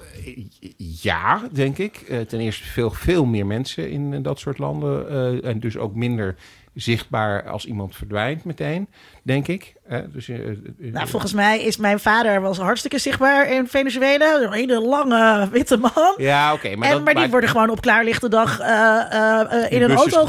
getrokken. Ja, Ja, maar Dat- minder zichtbaar. In die zin denk ik dat... Laat, ik, wat ik ermee bedoel is dat het volgens mij minder... eh, maar goed, het is een, dit is mijn inschatting. Als dat gebeurt op straat in sommige landen... Als dat hier op straat zou gebeuren... dan zijn er onmiddellijk mensen die het gaan filmen... die gaan bellen, die de politie... iedereen denkt toch hier... Ik denk toch juist die eerste... Hier denkt iedereen, het is een tv-programma. Maar Dat is het politieapparaat daar Maar, misschien nog zwaarder verder. Ja. Maar ik denk dat het in, in, in, in zo'n land... eh, eh, in ieder geval in mijn ervaring in sommige gebieden... bijvoorbeeld in Mexico... heb ik het idee dat mensen eigenlijk het niet zo heel veel zou interesseren... als ik ergens in een auto eh, word getrokken. Ja. Ja, maar dat is ook wat de? Er overheidscontrole meteen daar... een, een, Het is een enorme beetje, zit meer, iets meer in de zo. volksaard daar. Ja.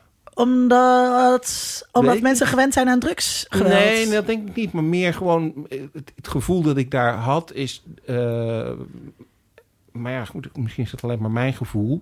Ehm, dat mensen zoiets hebben van, nou, dat, dat Moet je gebeurt. nu echt... Ik kan nu niet anders dan een kind onder de evenaar. Nee, ja, als kind onder even. Nee, nee, nee. Maar die dat, dat wordt veel makkelijk in meer een busje getrokken. Nee, maar dat mensen veel meer een houding hebben van, nou, dat is zo'n gekke westeling Ja. gebeurt. Het zal wel. Mag ik Die gekke westeling wordt in een busje eh, getrokken? Ja, maar ik weet niet of... Ik, ik heb het idee dat, dat hier... eh, dat het daar gewoon minder snel tot eh, allerlei opsporingsacties gaat leiden dan Ik dan denk hier. dat het antwoord toch heel makkelijk is... is dat de overheid zo corrupt is dat het geen enkele zin heeft... Nou, om van dat, hen iets te verwachten. Klopt. Ehm, maar dat het zeker niet... eh, dat het niet onopgemerkt gaat... al die mensen die Nou ja. verdwijnen en vrezen voor hun leven. Maar op het moment dat je het opmerkt en je doet er niks mee, dan blijft het in die zin op, onopgemerkt. Ehm, het is bijvoorbeeld, dat, dat, dat was in Nederland in de 18e eeuw bijvoorbeeld ook zo. Eh, er was zo, zoveel wantrouwen ten opzichte van de, de schout en de schepenen. eh, dat heel veel dingen niet gemeld werden. En dat er dus allerlei dingen die, allerlei, die wel strafbaar waren, uiteindelijk niet vervolgd werden. Oh, je bedoelt mensen- Brabant? Ja, bijvoorbeeld, maar ook in Amsterdam. Dus jij vergelijkt Zuid-Amerika met Nederland van de 18e eeuw. Eh, nou, tot op zekere hoogte. Ja. Mag ik jullie in dit kader wijzen op dat dit een bijzondere week is voor podcasting? Namelijk dat het voor het eerst is dat er een podcast, trouwens een radioprogramma, maar wel een belangrijke podcast ook, een Pulitzer Prize heeft gewonnen. Oh. Met een verhaal wat ook onder andere gaat over ontvoeringen. Oh, Kijk. wel. Eh, De man met de microfoon. This American Life Die heeft dan een busje. De moeder aller podcasts. Zou leuk dat zijn als we nu eens een keer met eh, Chris en zijn busje Sydney gaan ontvoeren voor de grap. Ja, wil ik het wel, al- ja, wil ik het wel allemaal in, die, in de podcast geworden. Eh, de, de episode waar het mee gewonnen heet eh, The Out Crowd. En het gaat over eh, misstanden met de Remain in Mexico policy aan de grens tussen uiteraard Mexico en, en de Verenigde Staten. Is een fantastische aflevering. Ik heb hem nu weer even opnieuw. Ze hebben hem opnieuw ingezet. Dus als je naar de podcast van eh This American Life gaat, dan kun je hem vinden ergens. Aflevering 704 zie ik hier staan. Dus dan kun je hem ook nog horen met een update van hoe het nu is. Ik ga dat De luisteren. vriend van eh. Arthur Japin heeft ook een uh, Pulitzerprijs gevonden. Ja. Oh. Ja. Met jullie de al... biografie van eh, Susan Sontag. eh, ja. Eh, Susan Sontag die nog een keer een, een, een songtekst voor Fisher Spooner heeft geschreven. He- hebben, jullie, eh, die- hebben jullie al een geeky ding over de Coen Brothers? Nee, Eh, nee, nee. het stond op het lijstje, maar niet op het nieuwe lijstje. Dus kunnen we er Nee, ik heb eh, de zetten. Big Lebowski had ik op, Ja. het- Oh, had ja. ik op een nieuw lijstje gezet. Dat is ook een... Want die hebben heel... Die hebben... eh, eh, ontvoering is een soort thema in Ja. hun eh, werk. Ja. ja, het is wel leuk om dat te doen. Ja. Ja. We moeten door, jongens. Met, ik, heb, ik heb wel een primeur. Mag ik een primeur Nee, zeggen? We hebben geen een tijd voor primeur. stuk primeur, primeur, belangrijk iets voor podcastland. Heb, je, heb je een soort uh, ja, sorry. Is meer als je hem hebt uitgesproken. Ja. Oh, Eh, ja. Eh, Geeky Dingen heeft vanaf nu een website. Ja, en een Patreon. ah, jammer ik dit wist botten. zo dat Botte dat ging doen. Maar ehm Jezus, het is een- 2020. Jongens, wat leuk. Een website. van... Een ouderwetse. Een website. Dubbele punt, schuine slash. van links onder naar rechtsboven, schuine streep van links onder naar Sla rechtsboven. twee slash. www. Altavista. Punt. Slash tilde. Een team van mijn klonen heeft heel hard eh daar aan gewerkt. Eh, en die geweldig. kunnen dus ook mensen die ons niet al kennen, kunnen dus op de website heel goed bijvoorbeeld terugvinden wanneer Ipe allemaal bij ons de gast is geweest. En dan kan je dus heel makkelijk, Show notes. kan je in de show notes kan je makkelijk terugzoeken Lekker. wanneer Ipe er was, Ja. bijvoorbeeld. Ja. Nou, wat, wat geweldig. Of? Sonny Kempkes. Ja. Ja, Bijvoorbeeld. Die was nog iets vaker is die geweest dan jij. Ik weet dat je dat niet leuk vindt. Nee, dat vind ik wel Heel leuk. Ik luister graag naar Sonny en zijn... Leuk hoor. Deze stem. Je hoeft er niet zo lullig Ja, over te en, doen, Bart, Botte. en Bart Westelaken. Wat? Ja, en wie al niet? Ja. Al die Botten niet. Botten. Ah, botten nu ook. Ja, Ja. ik zal voor botten ook een tag aanmaken. Nice. Nee, maar wat, eh, wat tof, mensen. In a world. In a world. We moeten door mensen. World. World. In a world. Een terug vooruit cultuurtip blik. Linda. Oh, moet ik beginnen? Nou, nee, jij hebt deze titel bedacht. Je hebt het kort al even uitgelegd aan de kop van het programma. Oké, maar- ja, nee, ik heb mijn eh eh terug vooruit kijkblik. eh, Hey, terug vooruit Terug cultuurtip terug blik. vooruit sorry, ja. Eh, heb ik natuurlijk goed voorbereid. Ehm, ik heb gekeken naar de serie Hollywood. eh, nu te zien op ehm, Netflix. En ehm, ja, media houden heel erg van media. Daarom maken wij ook een podcast over eh, oh, media. Ehm, Dit vind ik wel heel erg crossover. ja, dat is wel- En hier zijn ze!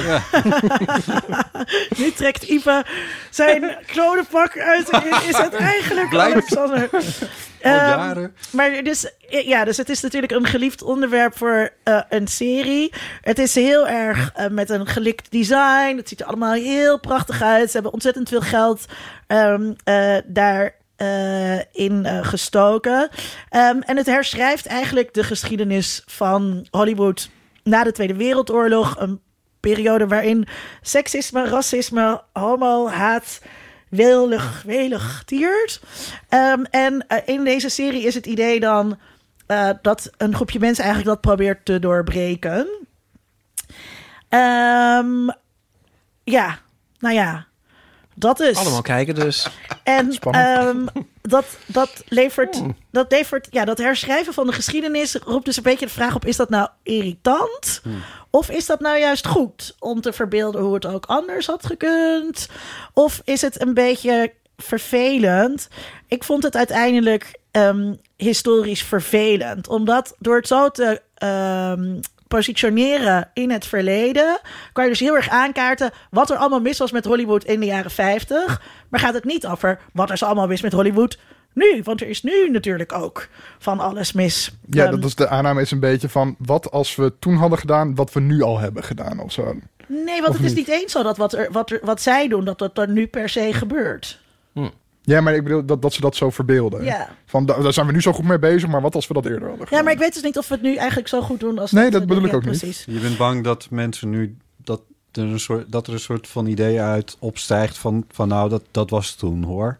Dat nu is alles Hmm. in orde. Precies, ja, Ja. want nu zijn we zo woke. Ja. Eh, en, Ja, nu, dat bedoel ik. en nu weer, ja, precies. En Oké. ehm, eh, Deed het je ook denken aan bijvoorbeeld eh, Once Upon a Time in Hollywood, Quentin Tarantino, of bijvoorbeeld, eh, hoe heet die, eh eh eh, Mad Men? nee, want bij Once Upon a Time in Hollywood, maar misschien is het daar wel van gestolen. Dat weet ik eigenlijk niet. Het idee is natuurlijk wel, we veranderen iets in de geschiedenis. En hoe zou het dan Mhm. zijn? Maar bij Once Upon a vind ik het... Vind ik het heel leuk, grappig gedaan, zeg maar. Gaat het meer om een incident wat dan anders gaat? Ja. Dan hierbij gaat het over, zouden de structuren van de filmindustrie dan ook sneller veranderd zijn of zo? Eh, er, er zit een personage in dat Eleanor Roosevelt eh, moet zijn. En die komt dan met een belachelijk verhaal over de kracht van representatie. En wat, hoe belangrijk het is om jezelf terug te zien in dingen. Versus de kracht van de overheid. Terwijl ik ben heel erg voor, nee, je moet gewoon wel, racisme, seksisme en homofobie moet je bestraffen en strafbaar zetten. En je moet die mechanismen te lijf gaan waarmee dat gedaan wordt.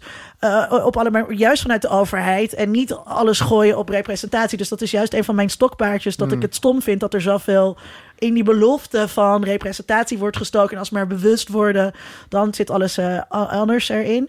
Dus dat is meer een soort eh, politieke kritiek die ik erop heb. Maar uiteindelijk vond ik het vooral geen kijktip. Eh, om, ehm, eh, dat het eigenlijk, ja, het mist ziel. Dus die personages missen voor mij, wat mij betreft, ziel. En toen zei iemand, volgens mij was dit expres. En toen dacht ik, ik snap niet waarom dat expres zou kunnen zijn. Dat was mijn terug, vooruitkijk, cultuur, tip, blik van iets wat je dus niet moet kijken. Tenzij je dit allemaal, tenzij je dit allemaal hoort, dan denk ik, nou ja, wat, wat is die, Tenzij wat je is denkt, die als Linda nou het het stom vindt, dan zal ik het wel heel goed vinden. Ja, ja, Sydney. Vond jij het leuke serie? kijken. Nee, ik heb hem nog niet gezien. Oh, oké. Ik heb hem nog niet Een van gezien. jullie, heeft, hebben jullie hem al gezien? Nee, ik heb hem niet gekeken. Nee. Oké. Ehm, mag ik dan het woord doorgeven? Ja, ja, ja. Oh, nou ja, dan, eh, dan eh, gaan we naar Tom. Ja, ik heb. eh, de, de, de nieuwe films beginnen een beetje op te drogen, natuurlijk, nu met de bioscopen dicht en zo. Eh, dus ik ben maar wat oudere films aan het kijken. Dus ik had al een keertje in de podcast gehad over dat ik Demolition Man had gekeken. Eh, heel leuk. Ehm, maar ik heb gisteren Gangs of New York gekeken. Dat is zo'n zo'n klassieker, Martin Scorsese, grootse epische film.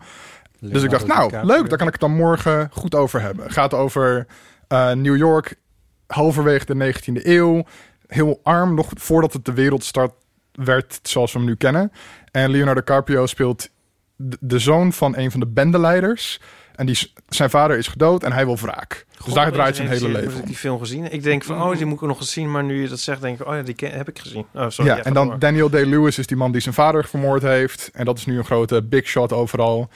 En hij treedt bij hem in dienst en wordt dan eigenlijk heel erg close met hem. Dus dat is een beetje het conflict.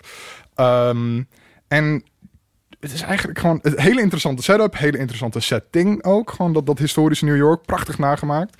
Maar het is echt een rete, saaie, ellenlange film waarbij... God, dat zou je echt niet verwachten van Scorsese. Nee, waarbij Scorsese dus inderdaad echt gewoon ook alles wil laten zien van dat New York. Elk kleine detailtje. Hij wil dan ook ergens in de achtergrond iemand hebben die tapdance. Want oh, dat is een soort mix tussen Ierse en Afro-Amerikaanse cultuur. En daar is dan tapdance uitgekomen. Dat komt uit New York. Kijk wat vet deze smeltkroes. En dat stapelt zich op en dat stapelt zich op. En dat haalt gewoon die vaart uit die hele film. En uiteindelijk is het verhaal ook mee uh, flinterdun. Dus ook eigenlijk helemaal geen tip. Maar Nou, het was leuk, zeg. cinema. Was het cinema? Wat leuk. Echte kino. Ja. Die dingen voor leuke tips over Ja, kijken. kom, kom naar Geeky Dingen voor de leuke tips. Dat, eh, Ja, sorry. Wat, heb, jij, me. heb jij een, eh, eh, een, een terug, eh, kijk vooruit, cultuur, tip, blik, van wel iets wat je leuk vond? Ehm, dus ik Miles ging Davis. even na wat ik nou in de afgelopen tijd had gezien. eh, wat me echt is bijgebleven.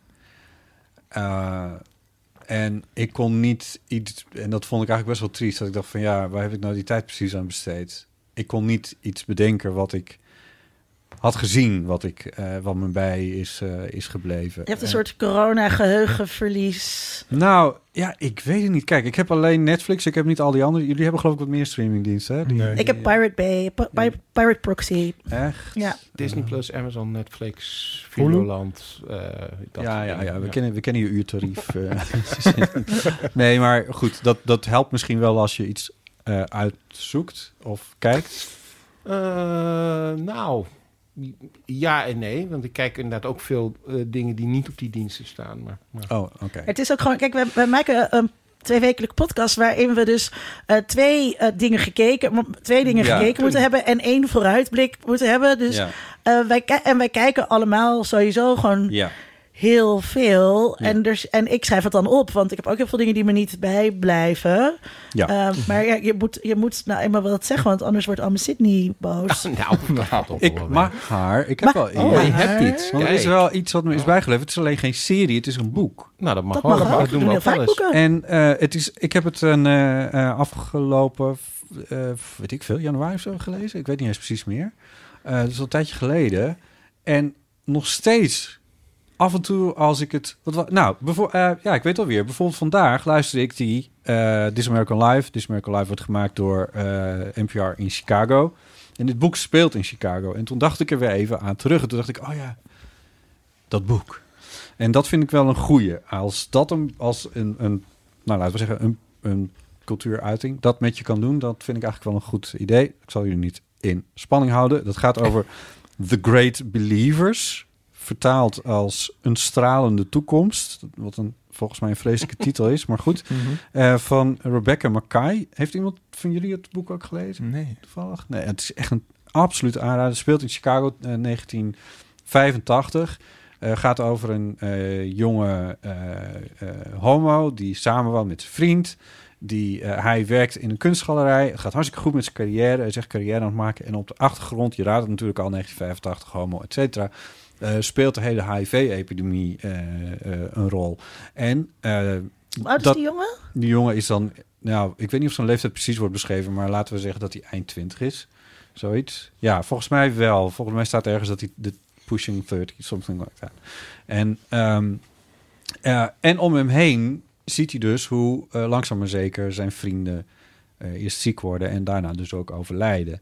Dat is een verhaal wat we natuurlijk al best wel va- vaak hebben gezien. Maar Rebecca Mackay weet dat op een manier neer te zetten en hem ook op zo'n manier neer te zetten. Eh, dat- ik, ik kon het boek echt niet wegleggen. En ik vond het zo goed gedaan. Het is echt, zeg maar, over alle verhalen die ik over HIV en AIDS heb gelezen... steekt dit voor mij echt met kop en schouders bovenuit. Eén klein uitzonderingetje. Ze heeft het boek in twee delen, zonder nou wat weg te geven... maar ze heeft het boek eh, eigenlijk twee verhalen gegeven. Dat verhaal in 1985 en een verhaal in de tegenwoordige tijd. En die komen natuurlijk aan het eind bij elkaar. Ehm, dat andere verhaal, dat moet eerlijk zeggen, dat heb ik wel eens een klein beetje geskipt. want dat vond ik niet per se het sterkste. Maar eh, dit, dit boek is echt, echt een aanrader. Het is twee jaar geleden verschenen, dus het is vrij nieuw nog. En, ehm, Ik eh, ga het dit meteen heeft- op mijn Goodreads-lijst ja, zetten. En ik, ik, want ik zit dus nog echt, als ik dan dus. This, this is This is American Life, wat, wat- wat die afkorting ook precies is. eh, Chicago. En dan denk ik, oh ja, oh Chicago, hoe zou het met Yale gaan? dat is echt, dat is echt wat er even dan door me heen gaat. En eh, dus het is, ik vind het echt een enorme aanrader. En ik geloof dat de filmrechten ook al zijn verkocht. Dus jullie kunnen er in Geeky Dingen Kunnen ook nog een keer over gaan ja. praten. 4,21 is de rating op Goodreads. Wat heel hoog is. Mooi. Nou, mijn, eh, mijn tweet klopt. Bedankt voor deze... eh, ehm, Terug, ehm, cultuur, terug, cultuur vooruit, ja. blik, tip. Dat was hem. Sydney. Ik heb eh, gekeken naar een serie die eh, gemaakt is door de Amerikaanse streamingdienst Shudder. Shudder is eigenlijk Oh, een leuk. dienst. Heb je die ook? Eh, nee, de- nee, het is in Nederland wat moeilijker te krijgen. Kijken, dan moet je VPN of Ja. op een andere manier. Eh Shudder eh, z- zendt eigenlijk horrorfilms, horrorseries eh, uit. En ze hebben een eh, nieuwe serie gemaakt. Het is een documentaire serie. En die heet Cursed Films. En eh, wat Vervloekte films. vervloekte films. En wat ze doen is bespreken, eh, eens even kijken, het zijn volgens mij vijf films. The Exorcist, Poltergeist, The Crow, The Omen en Twilight Zone, The Movie. Wat vet. En dat zijn allemaal films waar eh, verhalen omheen hangen dat er rondom op in die producties hele rare dingen zijn eh, gebeurd. We weten bijvoorbeeld het verhaal van de, van de Exorcist, dat kennen de meeste mensen wel. Hè, dat mensen echt dachten dat, dat de duivel daar op de set rondwaarde en dat er mensen zijn overleden. En voor eh, Poltergeist geldt dat ook. Eh, bijvoorbeeld de, de hoofdrolspeelster, dat meisje, is tijdens de tweede film eh, op een hele nare manier overleden. Niet door de film, maar wel tijdens de film. Dit kon ik echt als, als puber kon ik dit niet loslaten. Zulke Nee, soort verhalen. precies. Dat Nou, vond ik, dat is dus ook sloeg het zomaar leuke. een Ouija-board aan. Ja, dat is het leuke van de serie ook, omdat ze daar dus heel erg op ingaan. En wat ze best wel goed doen, is dat ze eigenlijk zowel, nou, zoals Bot en ik zouden zeggen, een aantal gekkies aan het woord laten, die, die eigenlijk ervan overtuigd zijn dat ze met de geest van Pim Fortuyn kunnen spreken. Maar voornamelijk ook mensen aan het woord laten die vertellen van, nou, eh, eh, het was toch wel ietsjes anders dan het verhaal nu verteld wordt. Maar tegelijkertijd zijn er ook echt wel dingen waarvan je denkt, oh, dit is best wel heavy eh, eh, shit. Nou, we weten allemaal het verhaal van eh, Brandon Lee natuurlijk, de zoon Ja. van... Wat is met de omen gebeurd? Oh, met de Omen? Ja. Ja. ja, daar zijn ook heel veel mensen overleden. Oh, ja. Eh, en ook, ook op, op hele bizarre manieren. Oh, ja. en, eh, maar is- gaat het alleen over... eh, ho- dit zijn horrorfilms, neem ik aan. Sorry, het zijn hoor. horrorfilms Want, altijd. eh, Of horrorfilms. De Apocalypse Twi- Now heeft ook van dat soort verhalen. Klopt, Dus de- klopt. Bij de, op een gegeven moment wordt ook wel gezegd van... ja, weet je, als een film eh, lang genoeg in productie is... als het, als het maar maanden Ja. en maanden duurt... dan gebeuren er ook wel Ja, ik wou net vragen hoeveel, hoeveel mensen zijn er Precies. doodgegaan Ja. bij Larry en Mama Get Nou, Married. Precies, dat is dus natuurlijk het, de andere kant van, van zo'n verhaal. We, en dat wordt ook overigens in de documentaire serie... wordt dat ook besproken door een eh, eh, geesteswetenschapper... die vertelt van luister eens... eh, dit, Geestenwetenschapper. Oh. Ja, dit koppelen we nu aan deze films, omdat deze films daar natuurlijk over gaan. Maar dit kan natuurlijk net zo goed gebeuren bij When Harry Met Sally. En dan in- interesseert niemand het en dan heeft niemand het erover. Eh, ik zei al, Brandon Lee natuurlijk van The Crow, die, die, die een stunt moest uitvoeren waarbij op hem geschoten werd met uiteraard een eh, losse vlodder. Alleen bleek er in het pistool toch nog een kogel te zitten. En die jongens overleden op die, op die filmset. En eigenlijk het gek genoeg het meest schokkende verhaal vond ik eh, van Twilight Zone, The Movie. eh, waarvan je het niet zou verwachten. Ehm, daar is op een gegeven moment een. die, die film bestaat uit een aantal korte verhalen. Net zoals de Twilight Zone dat eh, was, maar dan samengevoegd in een, in een film. En een van die verhalen gaat over een zakenman die eh, nou, best wel racistisch is en, en dan in, een ervaring krijgt waardoor hij zich geconfronteerd ziet met het feit dat dat racisme toch niet zo oké is. Kennelijk had hij dat nodig. Ehm, en er is dan op enig moment een scène waarin hij in de tijd verplaatst wordt naar de Vietnamoorlog. Hij komt dan in een eh, Vietnamees dorpje dat aangevallen wordt door de Amerikaanse soldaten. En hij moet dan, of hij probeert dan twee Vietnamese kinderen te redden. Nou, dat dorpje is gebouwd eh, eh, in eh, nou, een afgelegen gebied. eh, wel binnen de TMZ natuurlijk, maar in ieder geval in een afgelegen gebied gebouwd. En de acteur die heeft ook daadwerkelijk twee, in dit geval waren het Chinese kinderen, maar goed, Chinese-Amerikaanse kinderen. Ah, die lijken toch allemaal op elkaar. Precies, Ja, dat vinden ze allemaal hetzelfde. Eh, heeft hij onder zijn arm genomen, is daarmee door het water gaan rennen, want dat werd allemaal gefilmd. En tegelijkertijd, terwijl dat gefilmd werd, ontplofte al die huizen en zo. Er waren allemaal special effects gemaakt. En er kwam een helikopter overvliegen, want dat was voor de, voor de shot heel belangrijk. Nou, wat je dan eh, tijdens die documentaire te zien krijgt, is dat de regisseur van, eh, van dat segment ehm, een heleboel shortcuts heeft genomen. En, en gezegd heeft van nee, doe die explosie nog maar iets dichterbij, want dan ziet het er wat spectaculairder uit. En ja, die kinderen die zijn wel eh, zes en zeven, dus die mogen eigenlijk natuurlijk nu niet aan het werk zijn, s'avonds laat. Maar vertel het maar niet als er iemand eh, komt van de inspectie. In China denken ze daar ook heel Denken anders ze allemaal over. heel anders over. En, eh, en die helikopter die kan ook wel wat dichterbij, want het ziet er allemaal spannender uit. En dan is er dus, die scène wordt dus opgenomen. En daar zijn dus beelden van. En dat is eigenlijk het meest schokkende, wat je, want je krijgt het gewoon te zien. Die ouders van die kinderen, eh, die staan dus te kijken hè, naar wat er dus gespeeld wordt. Die helikopter komt overvliegen, de explosie eh, gaat af. En die helikopter stort neer bovenop die kinderen en die acteur. Nee. Het is echt vreselijk om te zien. Het is, je leeft ook helemaal mee in, in, in die documentaire. Je weet wat er gaat komen. Je weet wat er gaat komen. Je weet dat het fout gaat. Ehm, en dat laten ze echt heel goed zien. En ook heel goed zien ja, dat dit gewoon nooit had mogen gebeuren. Er zijn ook echt mensen die bij die productie betrokken zijn... die dan vertellen van ja, het is het ergste wat we ooit mee hebben, hebben gemaakt. Ehm, maar ja, goed, zo, zo hebben, ze- hebben ze dat dus Maar nog jij moet ook even leuk vermaken. Nou, nou ja, vermaak, vermaak. Het is in ieder geval een stukje filmgeschiedenis... eh, wat ze, vind ik, op een hele interessante manier laten zien. En waarbij ze dus inderdaad ook ingaan op dat idee... Hè, wat, je, nou, wat jij al zei, van, eh, als kind kon ik daar heel erg mee bezig zijn... van dat het dan, dat het dan toch iets aan de hand is met zo'n eh, eh, film. Nou, dat, Want dat je wil hele- geloven, hè, je Sydney? wil Je wil geloven. geloven. Je wil geloven dat het allemaal eh, waar is. Eh, maar dat is het natuurlijk niet. We hebben je nu uit laten praten, maar eigenlijk wil ik al de hele tijd roepen... Shut up and take my money! Nou, gaan we die ook nog een keer samen kijken. Nog een keer, hoe heet die? Cursed Films. Ja. Ik moet ook heel erg denken aan ehm Wes Craven's New Nightmare. Perfecte film natuurlijk. Dat is een eh, Ja. soort scream avant la lettre. Ja. Ja. ja. Daar is een hele leuke eh, aflevering over van de Schokken Nieuws podcast. Ehm, Ja. ja, eh, Nice. zoek die maar op. Dit Ja. was je tip.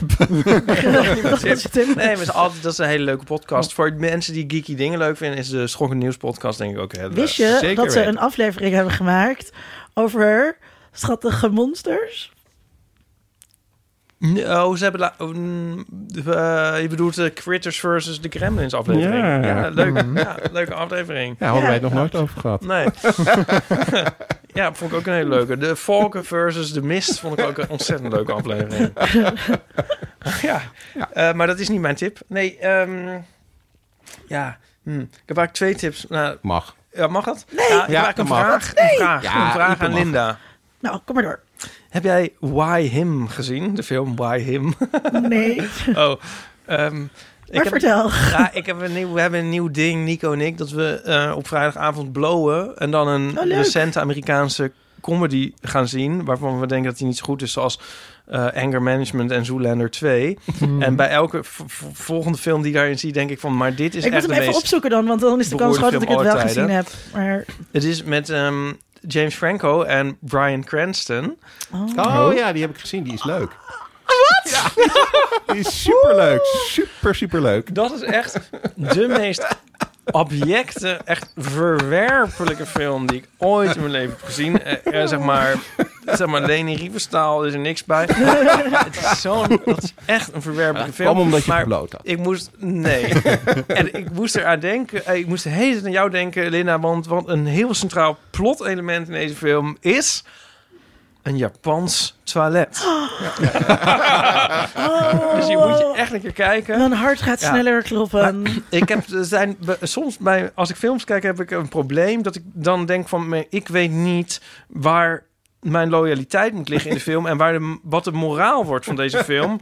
En of ik nou moet rooten voor die of voor die, weet je wel? En dan denk Ik- ik van, ben ik nou een slecht mens? Dat ik, het niet dus heel begrijp? veel- ik kijk heel graag eh, meuk. Ja? en, en slechte films als, als ik heel erg brak ben. En dan gaan we met mijn beste vriendinnetje dat kijken. En, en de lol, zeg maar, zit in dan dus heel veel commentaar geven. En, en voorspellen wat er gaat gebeuren. Want alle, er zitten altijd dezelfde... eh, weet je, dat je weet al, oh, de moeder is dood. Nu komt de foto van de moeder op het nachtkastje. En dan komt de vader naast haar zitten. En weet je, dat, dat, dat zit... Dus al die films zijn heel... Dat, is- dat is de lol. Dus het is niet... Nee, Ja, ja, nee dat maar is- dat bedoel dat- ik niet. Maar meer, dat is, ik heb het ook wel eens met Star Trek afleveringen. en dan zie je, is er een soort sociaal experiment, weet je wel, in sci-fi. Mhm. En dan denk ik van, maar ik weet niet of het nou de bedoeling is dat we allemaal hopen dat eh, Picard zegt blaas die planeet maar op. Of dat hij zegt van, oh ja nee, we gaan het voortaan helemaal anders doen. Maar voor de intentie van de auteur moet je bij Sydney zijn. Nee, helemaal niet. Nou, dit zeg ik ook. Ik zeg het nu Auteur in jouw richting, omdat ik net jou aansprak op het Japanse toilet. Maar dus soms denk ik van, ben ik nou zo warped dat ik dat dan niet zie? Of is de, ligt het dan aan de film? Maar bij Why Him dacht ik van, nou, maar nu is het toch werk. Dit is toch echt te gek. Want je moet dus de hele tijd blijkbaar rooten voor James Franco. En dat is gewoon echt een erger monster. Heb je nog nooit in een film gezien. En dan heb je Brian Cranston, wat gewoon een hele de- deugdzame, degelijke man is. En die moet dus blijkbaar in die film een soort traject afleggen. En een verandering doormaken. En een soort het licht zien. En terwijl hij al die tijd het gewoon bij het rechte eind heeft. En je hebt nog nooit zoiets gezien. Ik kan niet wachten Ja. tot ik weer brak film- ben en deze En- film kan gaan En kijken. ik denk dan de hele tijd, als we zo'n film kijken van... Nou, dit is echt het gekste wat ik ooit heb gezien. En, en dan denk ik van, dat is de wiet. En dan denk ik er de volgende dag over na. En dan denk ik van, nee, maar dit was gewoon...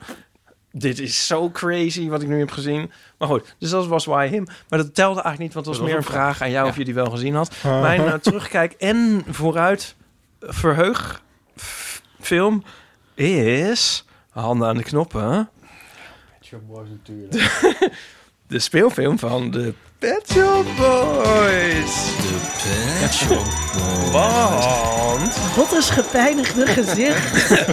in, ehm, en dit vind ik ook nog wel een aflevering van Geeky Dingen. Bandfilms, zoals de Spice Girls film en de Beatles Oh, film. super vette film. Ja, en die zijn natuurlijk allemaal kut. Zo ook de film van de Pet Shop Boys. Hun eerste mislukking, eh, hun tweede mislukking was Disco 2 in 1994. Hun eerste mislukking was hun speelfilm. Pet Boys wilden eigenlijk op tournee in eh 87 aan het eind van hun Imperial Phase. Ze hadden eh, vier nummer 1 hits. op een moment op hun naam. Maar ze hadden allemaal plannen voor een theatrale tour, maar die waren te duur. Toen dachten ze, we maken een film en die laten we gaan laten we roleren in bioscopen. En dat is makkelijker. En ehm, die film hebben ze gemaakt, een soort eh, in de, in de avonduurtjes. En ehm, dat is een vreselijke film. Die heb ik ehm, nou, ergens in 1990 op ehm, VHS gekocht. en eh, destijds wel vaak gekeken. En eh, eigenlijk altijd met een soort teleurstelling en ergernis. En de laatste keer dat ik hem heb gezien is in 1994, denk ik, geweest. En het ding is alleen maar tot nu toe op VHS verkrijgbaar geweest. Maar Oh, nee. in juni verschijnt dan Oh god. de Blu-ray met Oh, nee. 4K-restauratie. Kijk. En heel veel toeters en bellen. En een boek erbij. En interviews. En de hele meuk. En eh, de platform 4K gerestaureerde trailer is al te zien Kost op natuurlijk weer YouTube. million Ja. dollar. En de, ja, het is allemaal met subsidie van eh, Eng- Oh. Engelse culturele instellingen. Eh, De, de, de trailer kun je dus nu zien op YouTube. En het is heel grappig. Op Shop Boys Forum eh, eh, er van... als je de trailer kijkt... Als je de trailer kijkt, dan denk je van... This is a masterpiece. We fans, of course, know better. nou ja, ik heb het ding voor al veel te veel geld voor uitbesteld. En ik kan niet wachten om eh, die weer te gaan kijken... en weer diezelfde teleurstellingen als eh 25 jaar geleden over me heen te laten spoelen. Oh, wat heerlijk. It Couldn't Happen Here, zo heet de film. En eh, dat is trouwens... eh Pet Boys hebben altijd één woord titels, maar dit is, hun film heeft dus gek genoeg meer woorden. Het is ook een liedje van de LP Actually. En het is van voor jou wel leuk, want het gaat Voor mij over eh, HIV en AIDS. Oh, heerlijk. Ja, want ehm, dat begon in Amerika en eh, eerst werd nog even gedacht... Dat gebeurde hier niet. It couldn't happen here, maar natuurlijk kwam het wel. Oh, Maar waarom die film zo heet, weet ik niet, want de film gaat er verder niet over. Goed verhaal. Ja, geschreven met Ennio Morricone is het nummer. Hebben ze samen met, met Ja. hem gemaakt? Ja. Nou, mensen. Ja, Hmm, Zullen we die op de verhaal. kijken? wat een verhaal. Ja. ja, nu hoef ik die film niet meer te kijken. Dat is eigenlijk wel fijn. ja. Ik heb ook nog een essay geschreven, Botte. benieuwd. Maar dat is zeker, is zeker voor een volgende keer. ehm. ik heb een essay geschreven natuurlijk over, over heteronormativiteit. Oh ja. Oh ja, Heteronormativiteit, nee, maar dat kunnen we wel even- eigenlijk Zal ik dat inspreken voor een volgende keer? Ja, jongens, als we dat nu ook nog gaan doen, we zijn al zo lang bezig. Ja, hoe lang? Oh, het essay. Nou, het gevraagde oh. essay over normen, de heteronormativiteit. Ja, Ja, Jongens, we moeten afronden. moeten we afronden? Ja, ik kan het ook wel een andere al. keer inspreken. Ja, echt. Volgende keer. Ik wil heel graag weten wat je daarover hebt te zeggen natuurlijk. Ja, dat is... Maar- eh, ja. Klinkt heel Niet oprecht. Ja, nee, dat vind ik helemaal niet, dat vind ik helemaal niet erg. Want weet je wat ik ook wel eens zou willen weten van jou? No. Om dan nog eens even weer een nieuw balletje op te gooien. hè? Waarom is... eh nee, maar daar kan je dan misschien een essay over schrijven. Dan kunnen we dan een andere keer op terugkomen. Waarom is, is moord en doodslag veel meer een eh, Moet je bij hem zijn, hè? onderwerp van ehm, vermaak? Dat vinden we heel gewoon dan seksueel geweld. Nou, ik ben net Ah. Dostoevsky, eh, Misdaad en Straf, aan het lezen. Ja. Zeg maar de voorloper van het moderne crime genre. Ehm, eh, dus eh, ja, dat, dat kan ik wel eens eh, over nadenken. Waarom dat is. Het lijkt me... Omdat Ehm, het verder van ons dagelijks leven afstaat dan seks van ons dagelijks leven afstaat. Dat huh? spelen? Misschien jouw dagelijks leven, botten. Ja, maar sorry, wat een hyper grap. Nou, ik heb iets minder mensen vermoord dan... Ehm, eh, nee, ik, omdat, omdat je eh, eh, over moord en doodslag kan je hele spannende verhalen vertellen over allerlei psychologische achtergronden die daarbij zitten. Terwijl verkrachting en seksueel geweld volgens mij als iets veel meer oers gezien wordt. Dat zou mijn eerste inclination zijn. Dus de, de, de, ja, ik denk dat mensen de psychologie van ehm, geweld en, en dus moord en doodslag interessanter vinden dan de psychologie van seksueel geweld. Ook, ook, ook seksueel geweld vinden we ook veel gruwelijker, volgens mij, dan gewoon geweld. Ik vind het prima om iemand helemaal tot pulp geslagen te zien worden in een film. Doet me niks. Maar op het moment dat er iemand verkracht wordt in een film, voel ik me daar heel ongemakkelijk Ja, maar is dat niet bij. een beetje kip-ei? Ja. Deuger. Hè? Deuger. Sorry hoor. Ja, maar is dat, dat, is dat ook niet ook gewoon omdat we Omdat dat we- zo gezien. Want Ja. is, zeg maar, in Tom en Jerry is, zit ook geen seksueel geweld. Maar wel heel veel cartoon geweld. Ja. Nou, ik, opeens vond ik het heel... Dacht ik van, dat is toch wel gek eigenlijk. Want het is wel zo, toch? Ja, maar cartoongeweld is natuurlijk sowieso anders, want dat, dat, daarvan weet je per definitie dat het niet echt is. Ja. Dat, dat is het hele idee van cartoongeweld. Maar ik dacht ook of, van, En- of is het iets dat toevallig historisch zo gegroeid is?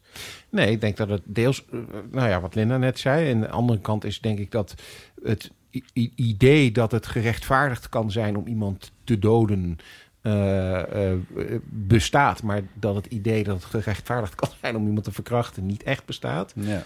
Dat ook een rol eh, Maar speelt. is het niet zo dat in de Griekse zagen en dat soort dingen... dat daar wel meer seksueel geweld ook voor Ja, komt zeker. als ook bij, zeg maar, bij wijze van entertainment van die tijd?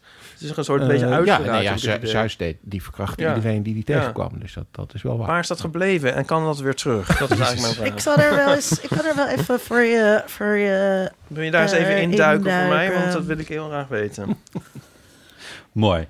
Zullen we afronden? Ik, ik kijk Oh, naar oh, jou, kijkt- Linda, of je oh, dat je oké vindt. Oh, je kijkt naar mij. Ja, Ja, eh, ja nee, dat, dat, dat, dat, dat eh, kan. Ehm, wat, wat zeggen wij ook alweer altijd aan het einde van een uitzending? Als je dit leuk vond, eh, like en vertel het aan iemand anders. Ja. Dit was Kiki Dingen. Nee, nee, maar ik bedoel ook van als er nog iemand iets is die zegt van nou, ik moet het nog even kwijt. Ja, we mogen het niet over heteronormativiteit hebben. Dus Ja, nee. Nee, ik vond het superleuk. Ik wil niet meer terug naar dat oude Sleetse format dat ik eh, met jou zit. Ik Nee, we moeten dit gewoon eh, iedere maand doen. Dit is dan toch fantastisch. Ik denk dat de luisteraar mag eh, in zijn handjes knijpen. Nou, dat is wel leuk als de luisteraar wel laat weten wat ze ervan vonden. Zeker, ja. Laat het maar eerlijk weten. Als je, het Als je tot dit punt hebt weten. gehaald, Ja, Gefeliciteerd. gefeliciteerd. Dat begint nu deel 2 op het kanaal van Kiki Dingen. mooi. Met daarin alles over heteronormativiteit. En seksueel geweld. Eh, dilemma's, levenskwesties en verhalen kun je altijd inspreken op onze eeuwenfoon. Het telefoonnummer daarvan is, beste geekies, 06. 1990, 68. 71. Is het toch? Hartstikke wow. Wat heel vet. Ehm, je ja, kan mailen maar naar botten.eeuwvanamateur.nl naar ipe.eeuwvanamateur.nl als je dat wil. Het eeuwenamateur.nl. En je hebt Tom at geekydinger.nl en Linda at geekydingen.nl Sydney at geekydingen.nl Het is gewoon info at geekydingen.nl. Nee hoor, ze kunnen al die dingen Alles mailen. ja hoor, dat catchable. Super. Zelfs naar Als het Instagram Pokémon. Instagram hebben wij ook. Heb je die Instagram? Ja, Geeky Dingen. Sinds- Sinds, sinds- sinds, sinds, Ja, er eh, maar één een foto week op, geleden. maar dit, tot nu toe. Maar dat is een kwestie van tijd. Ehm, en wij hebben ook een Instagram die heet eh Eeuw van de Amateur. Eh, onze website heet ook Eeuw van de Amateur. En-. Wij zeggen ook altijd, vond je deze aflevering leuk? Deel hem dan met vrienden, familie of collega's. Dit was Ik wil... de eeuw van Dit de... was de eeuw van wat de- had je als titel ook weer naar de, de, de, eeuwige- amateur van de Geekseling? wat was het Nee, nou? de, Ik had op Instagram had ik de eeuwige dingen van de Geeky geeky, amateur. amateurs. Nice, mooi. Ik wil in ieder geval Tom Ouwens hartelijk dank. Graag gedaan. Linda Duits hartelijk dank. Graag gedaan. Driessen hartelijk dank. Wij willen graag onze gasten... Botte Jellema. Sydney Oh. Smeets hartelijk Oh, dank. sorry, ik ga voor. Ik was nog niet af. Sorry. ja, nee, en uiteraard eh, wat Linda net wilde zeggen. Eh, jij mag het ook wel zeggen hoor. Ja. Ipe Driessen, heel erg bedankt Heel dat je gedaan. wederom te gast Fijn dat wilde ik de zijn gast mocht zijn in, bij jullie. in Geeky Dingen. en eh Botte, ja, eh, Mijn geeky bedankt eh, dat je hier de Ja, eerste vond je het keer leuk, wilde Botte? ik zijn. vind het heel leuk. Kom je nog een keer terug? Misschien. Ontmaagding is wel heel heteronormatief. trouwens. Ja, misschien wel, ja. Hmm. Dat is heel erg. Jongens, nou, ik heb cola in ieder gekocht, geval- ik heb Sparoot gekocht, ik heb Bugles gekocht, ik heb M&M's gekocht. Jullie hebben het niet aangeraakt. Ik heb Oh. twee roze koeken op. Ik stel voor dat we nog even... Maar die Nog werden ons ook niet aangeboden. Nee. Ja, nee, maar ja, je gaat ook niet eten tijdens een podcast. Ipe Driessen. Nee, maar die kunnen we nu hier misschien in het midden zetten... en dan kunnen we nog even blijven zitten. Ja, dat Nou, bij ons wordt best idee. veel gegeten hoor. Dat gaan we doen. Ik wil nog eventjes eh, een shout-out naar Bart Westerlaken... die het eh Yes. in wiens studio wij hier zitten. Met hartelijk dank daarvoor.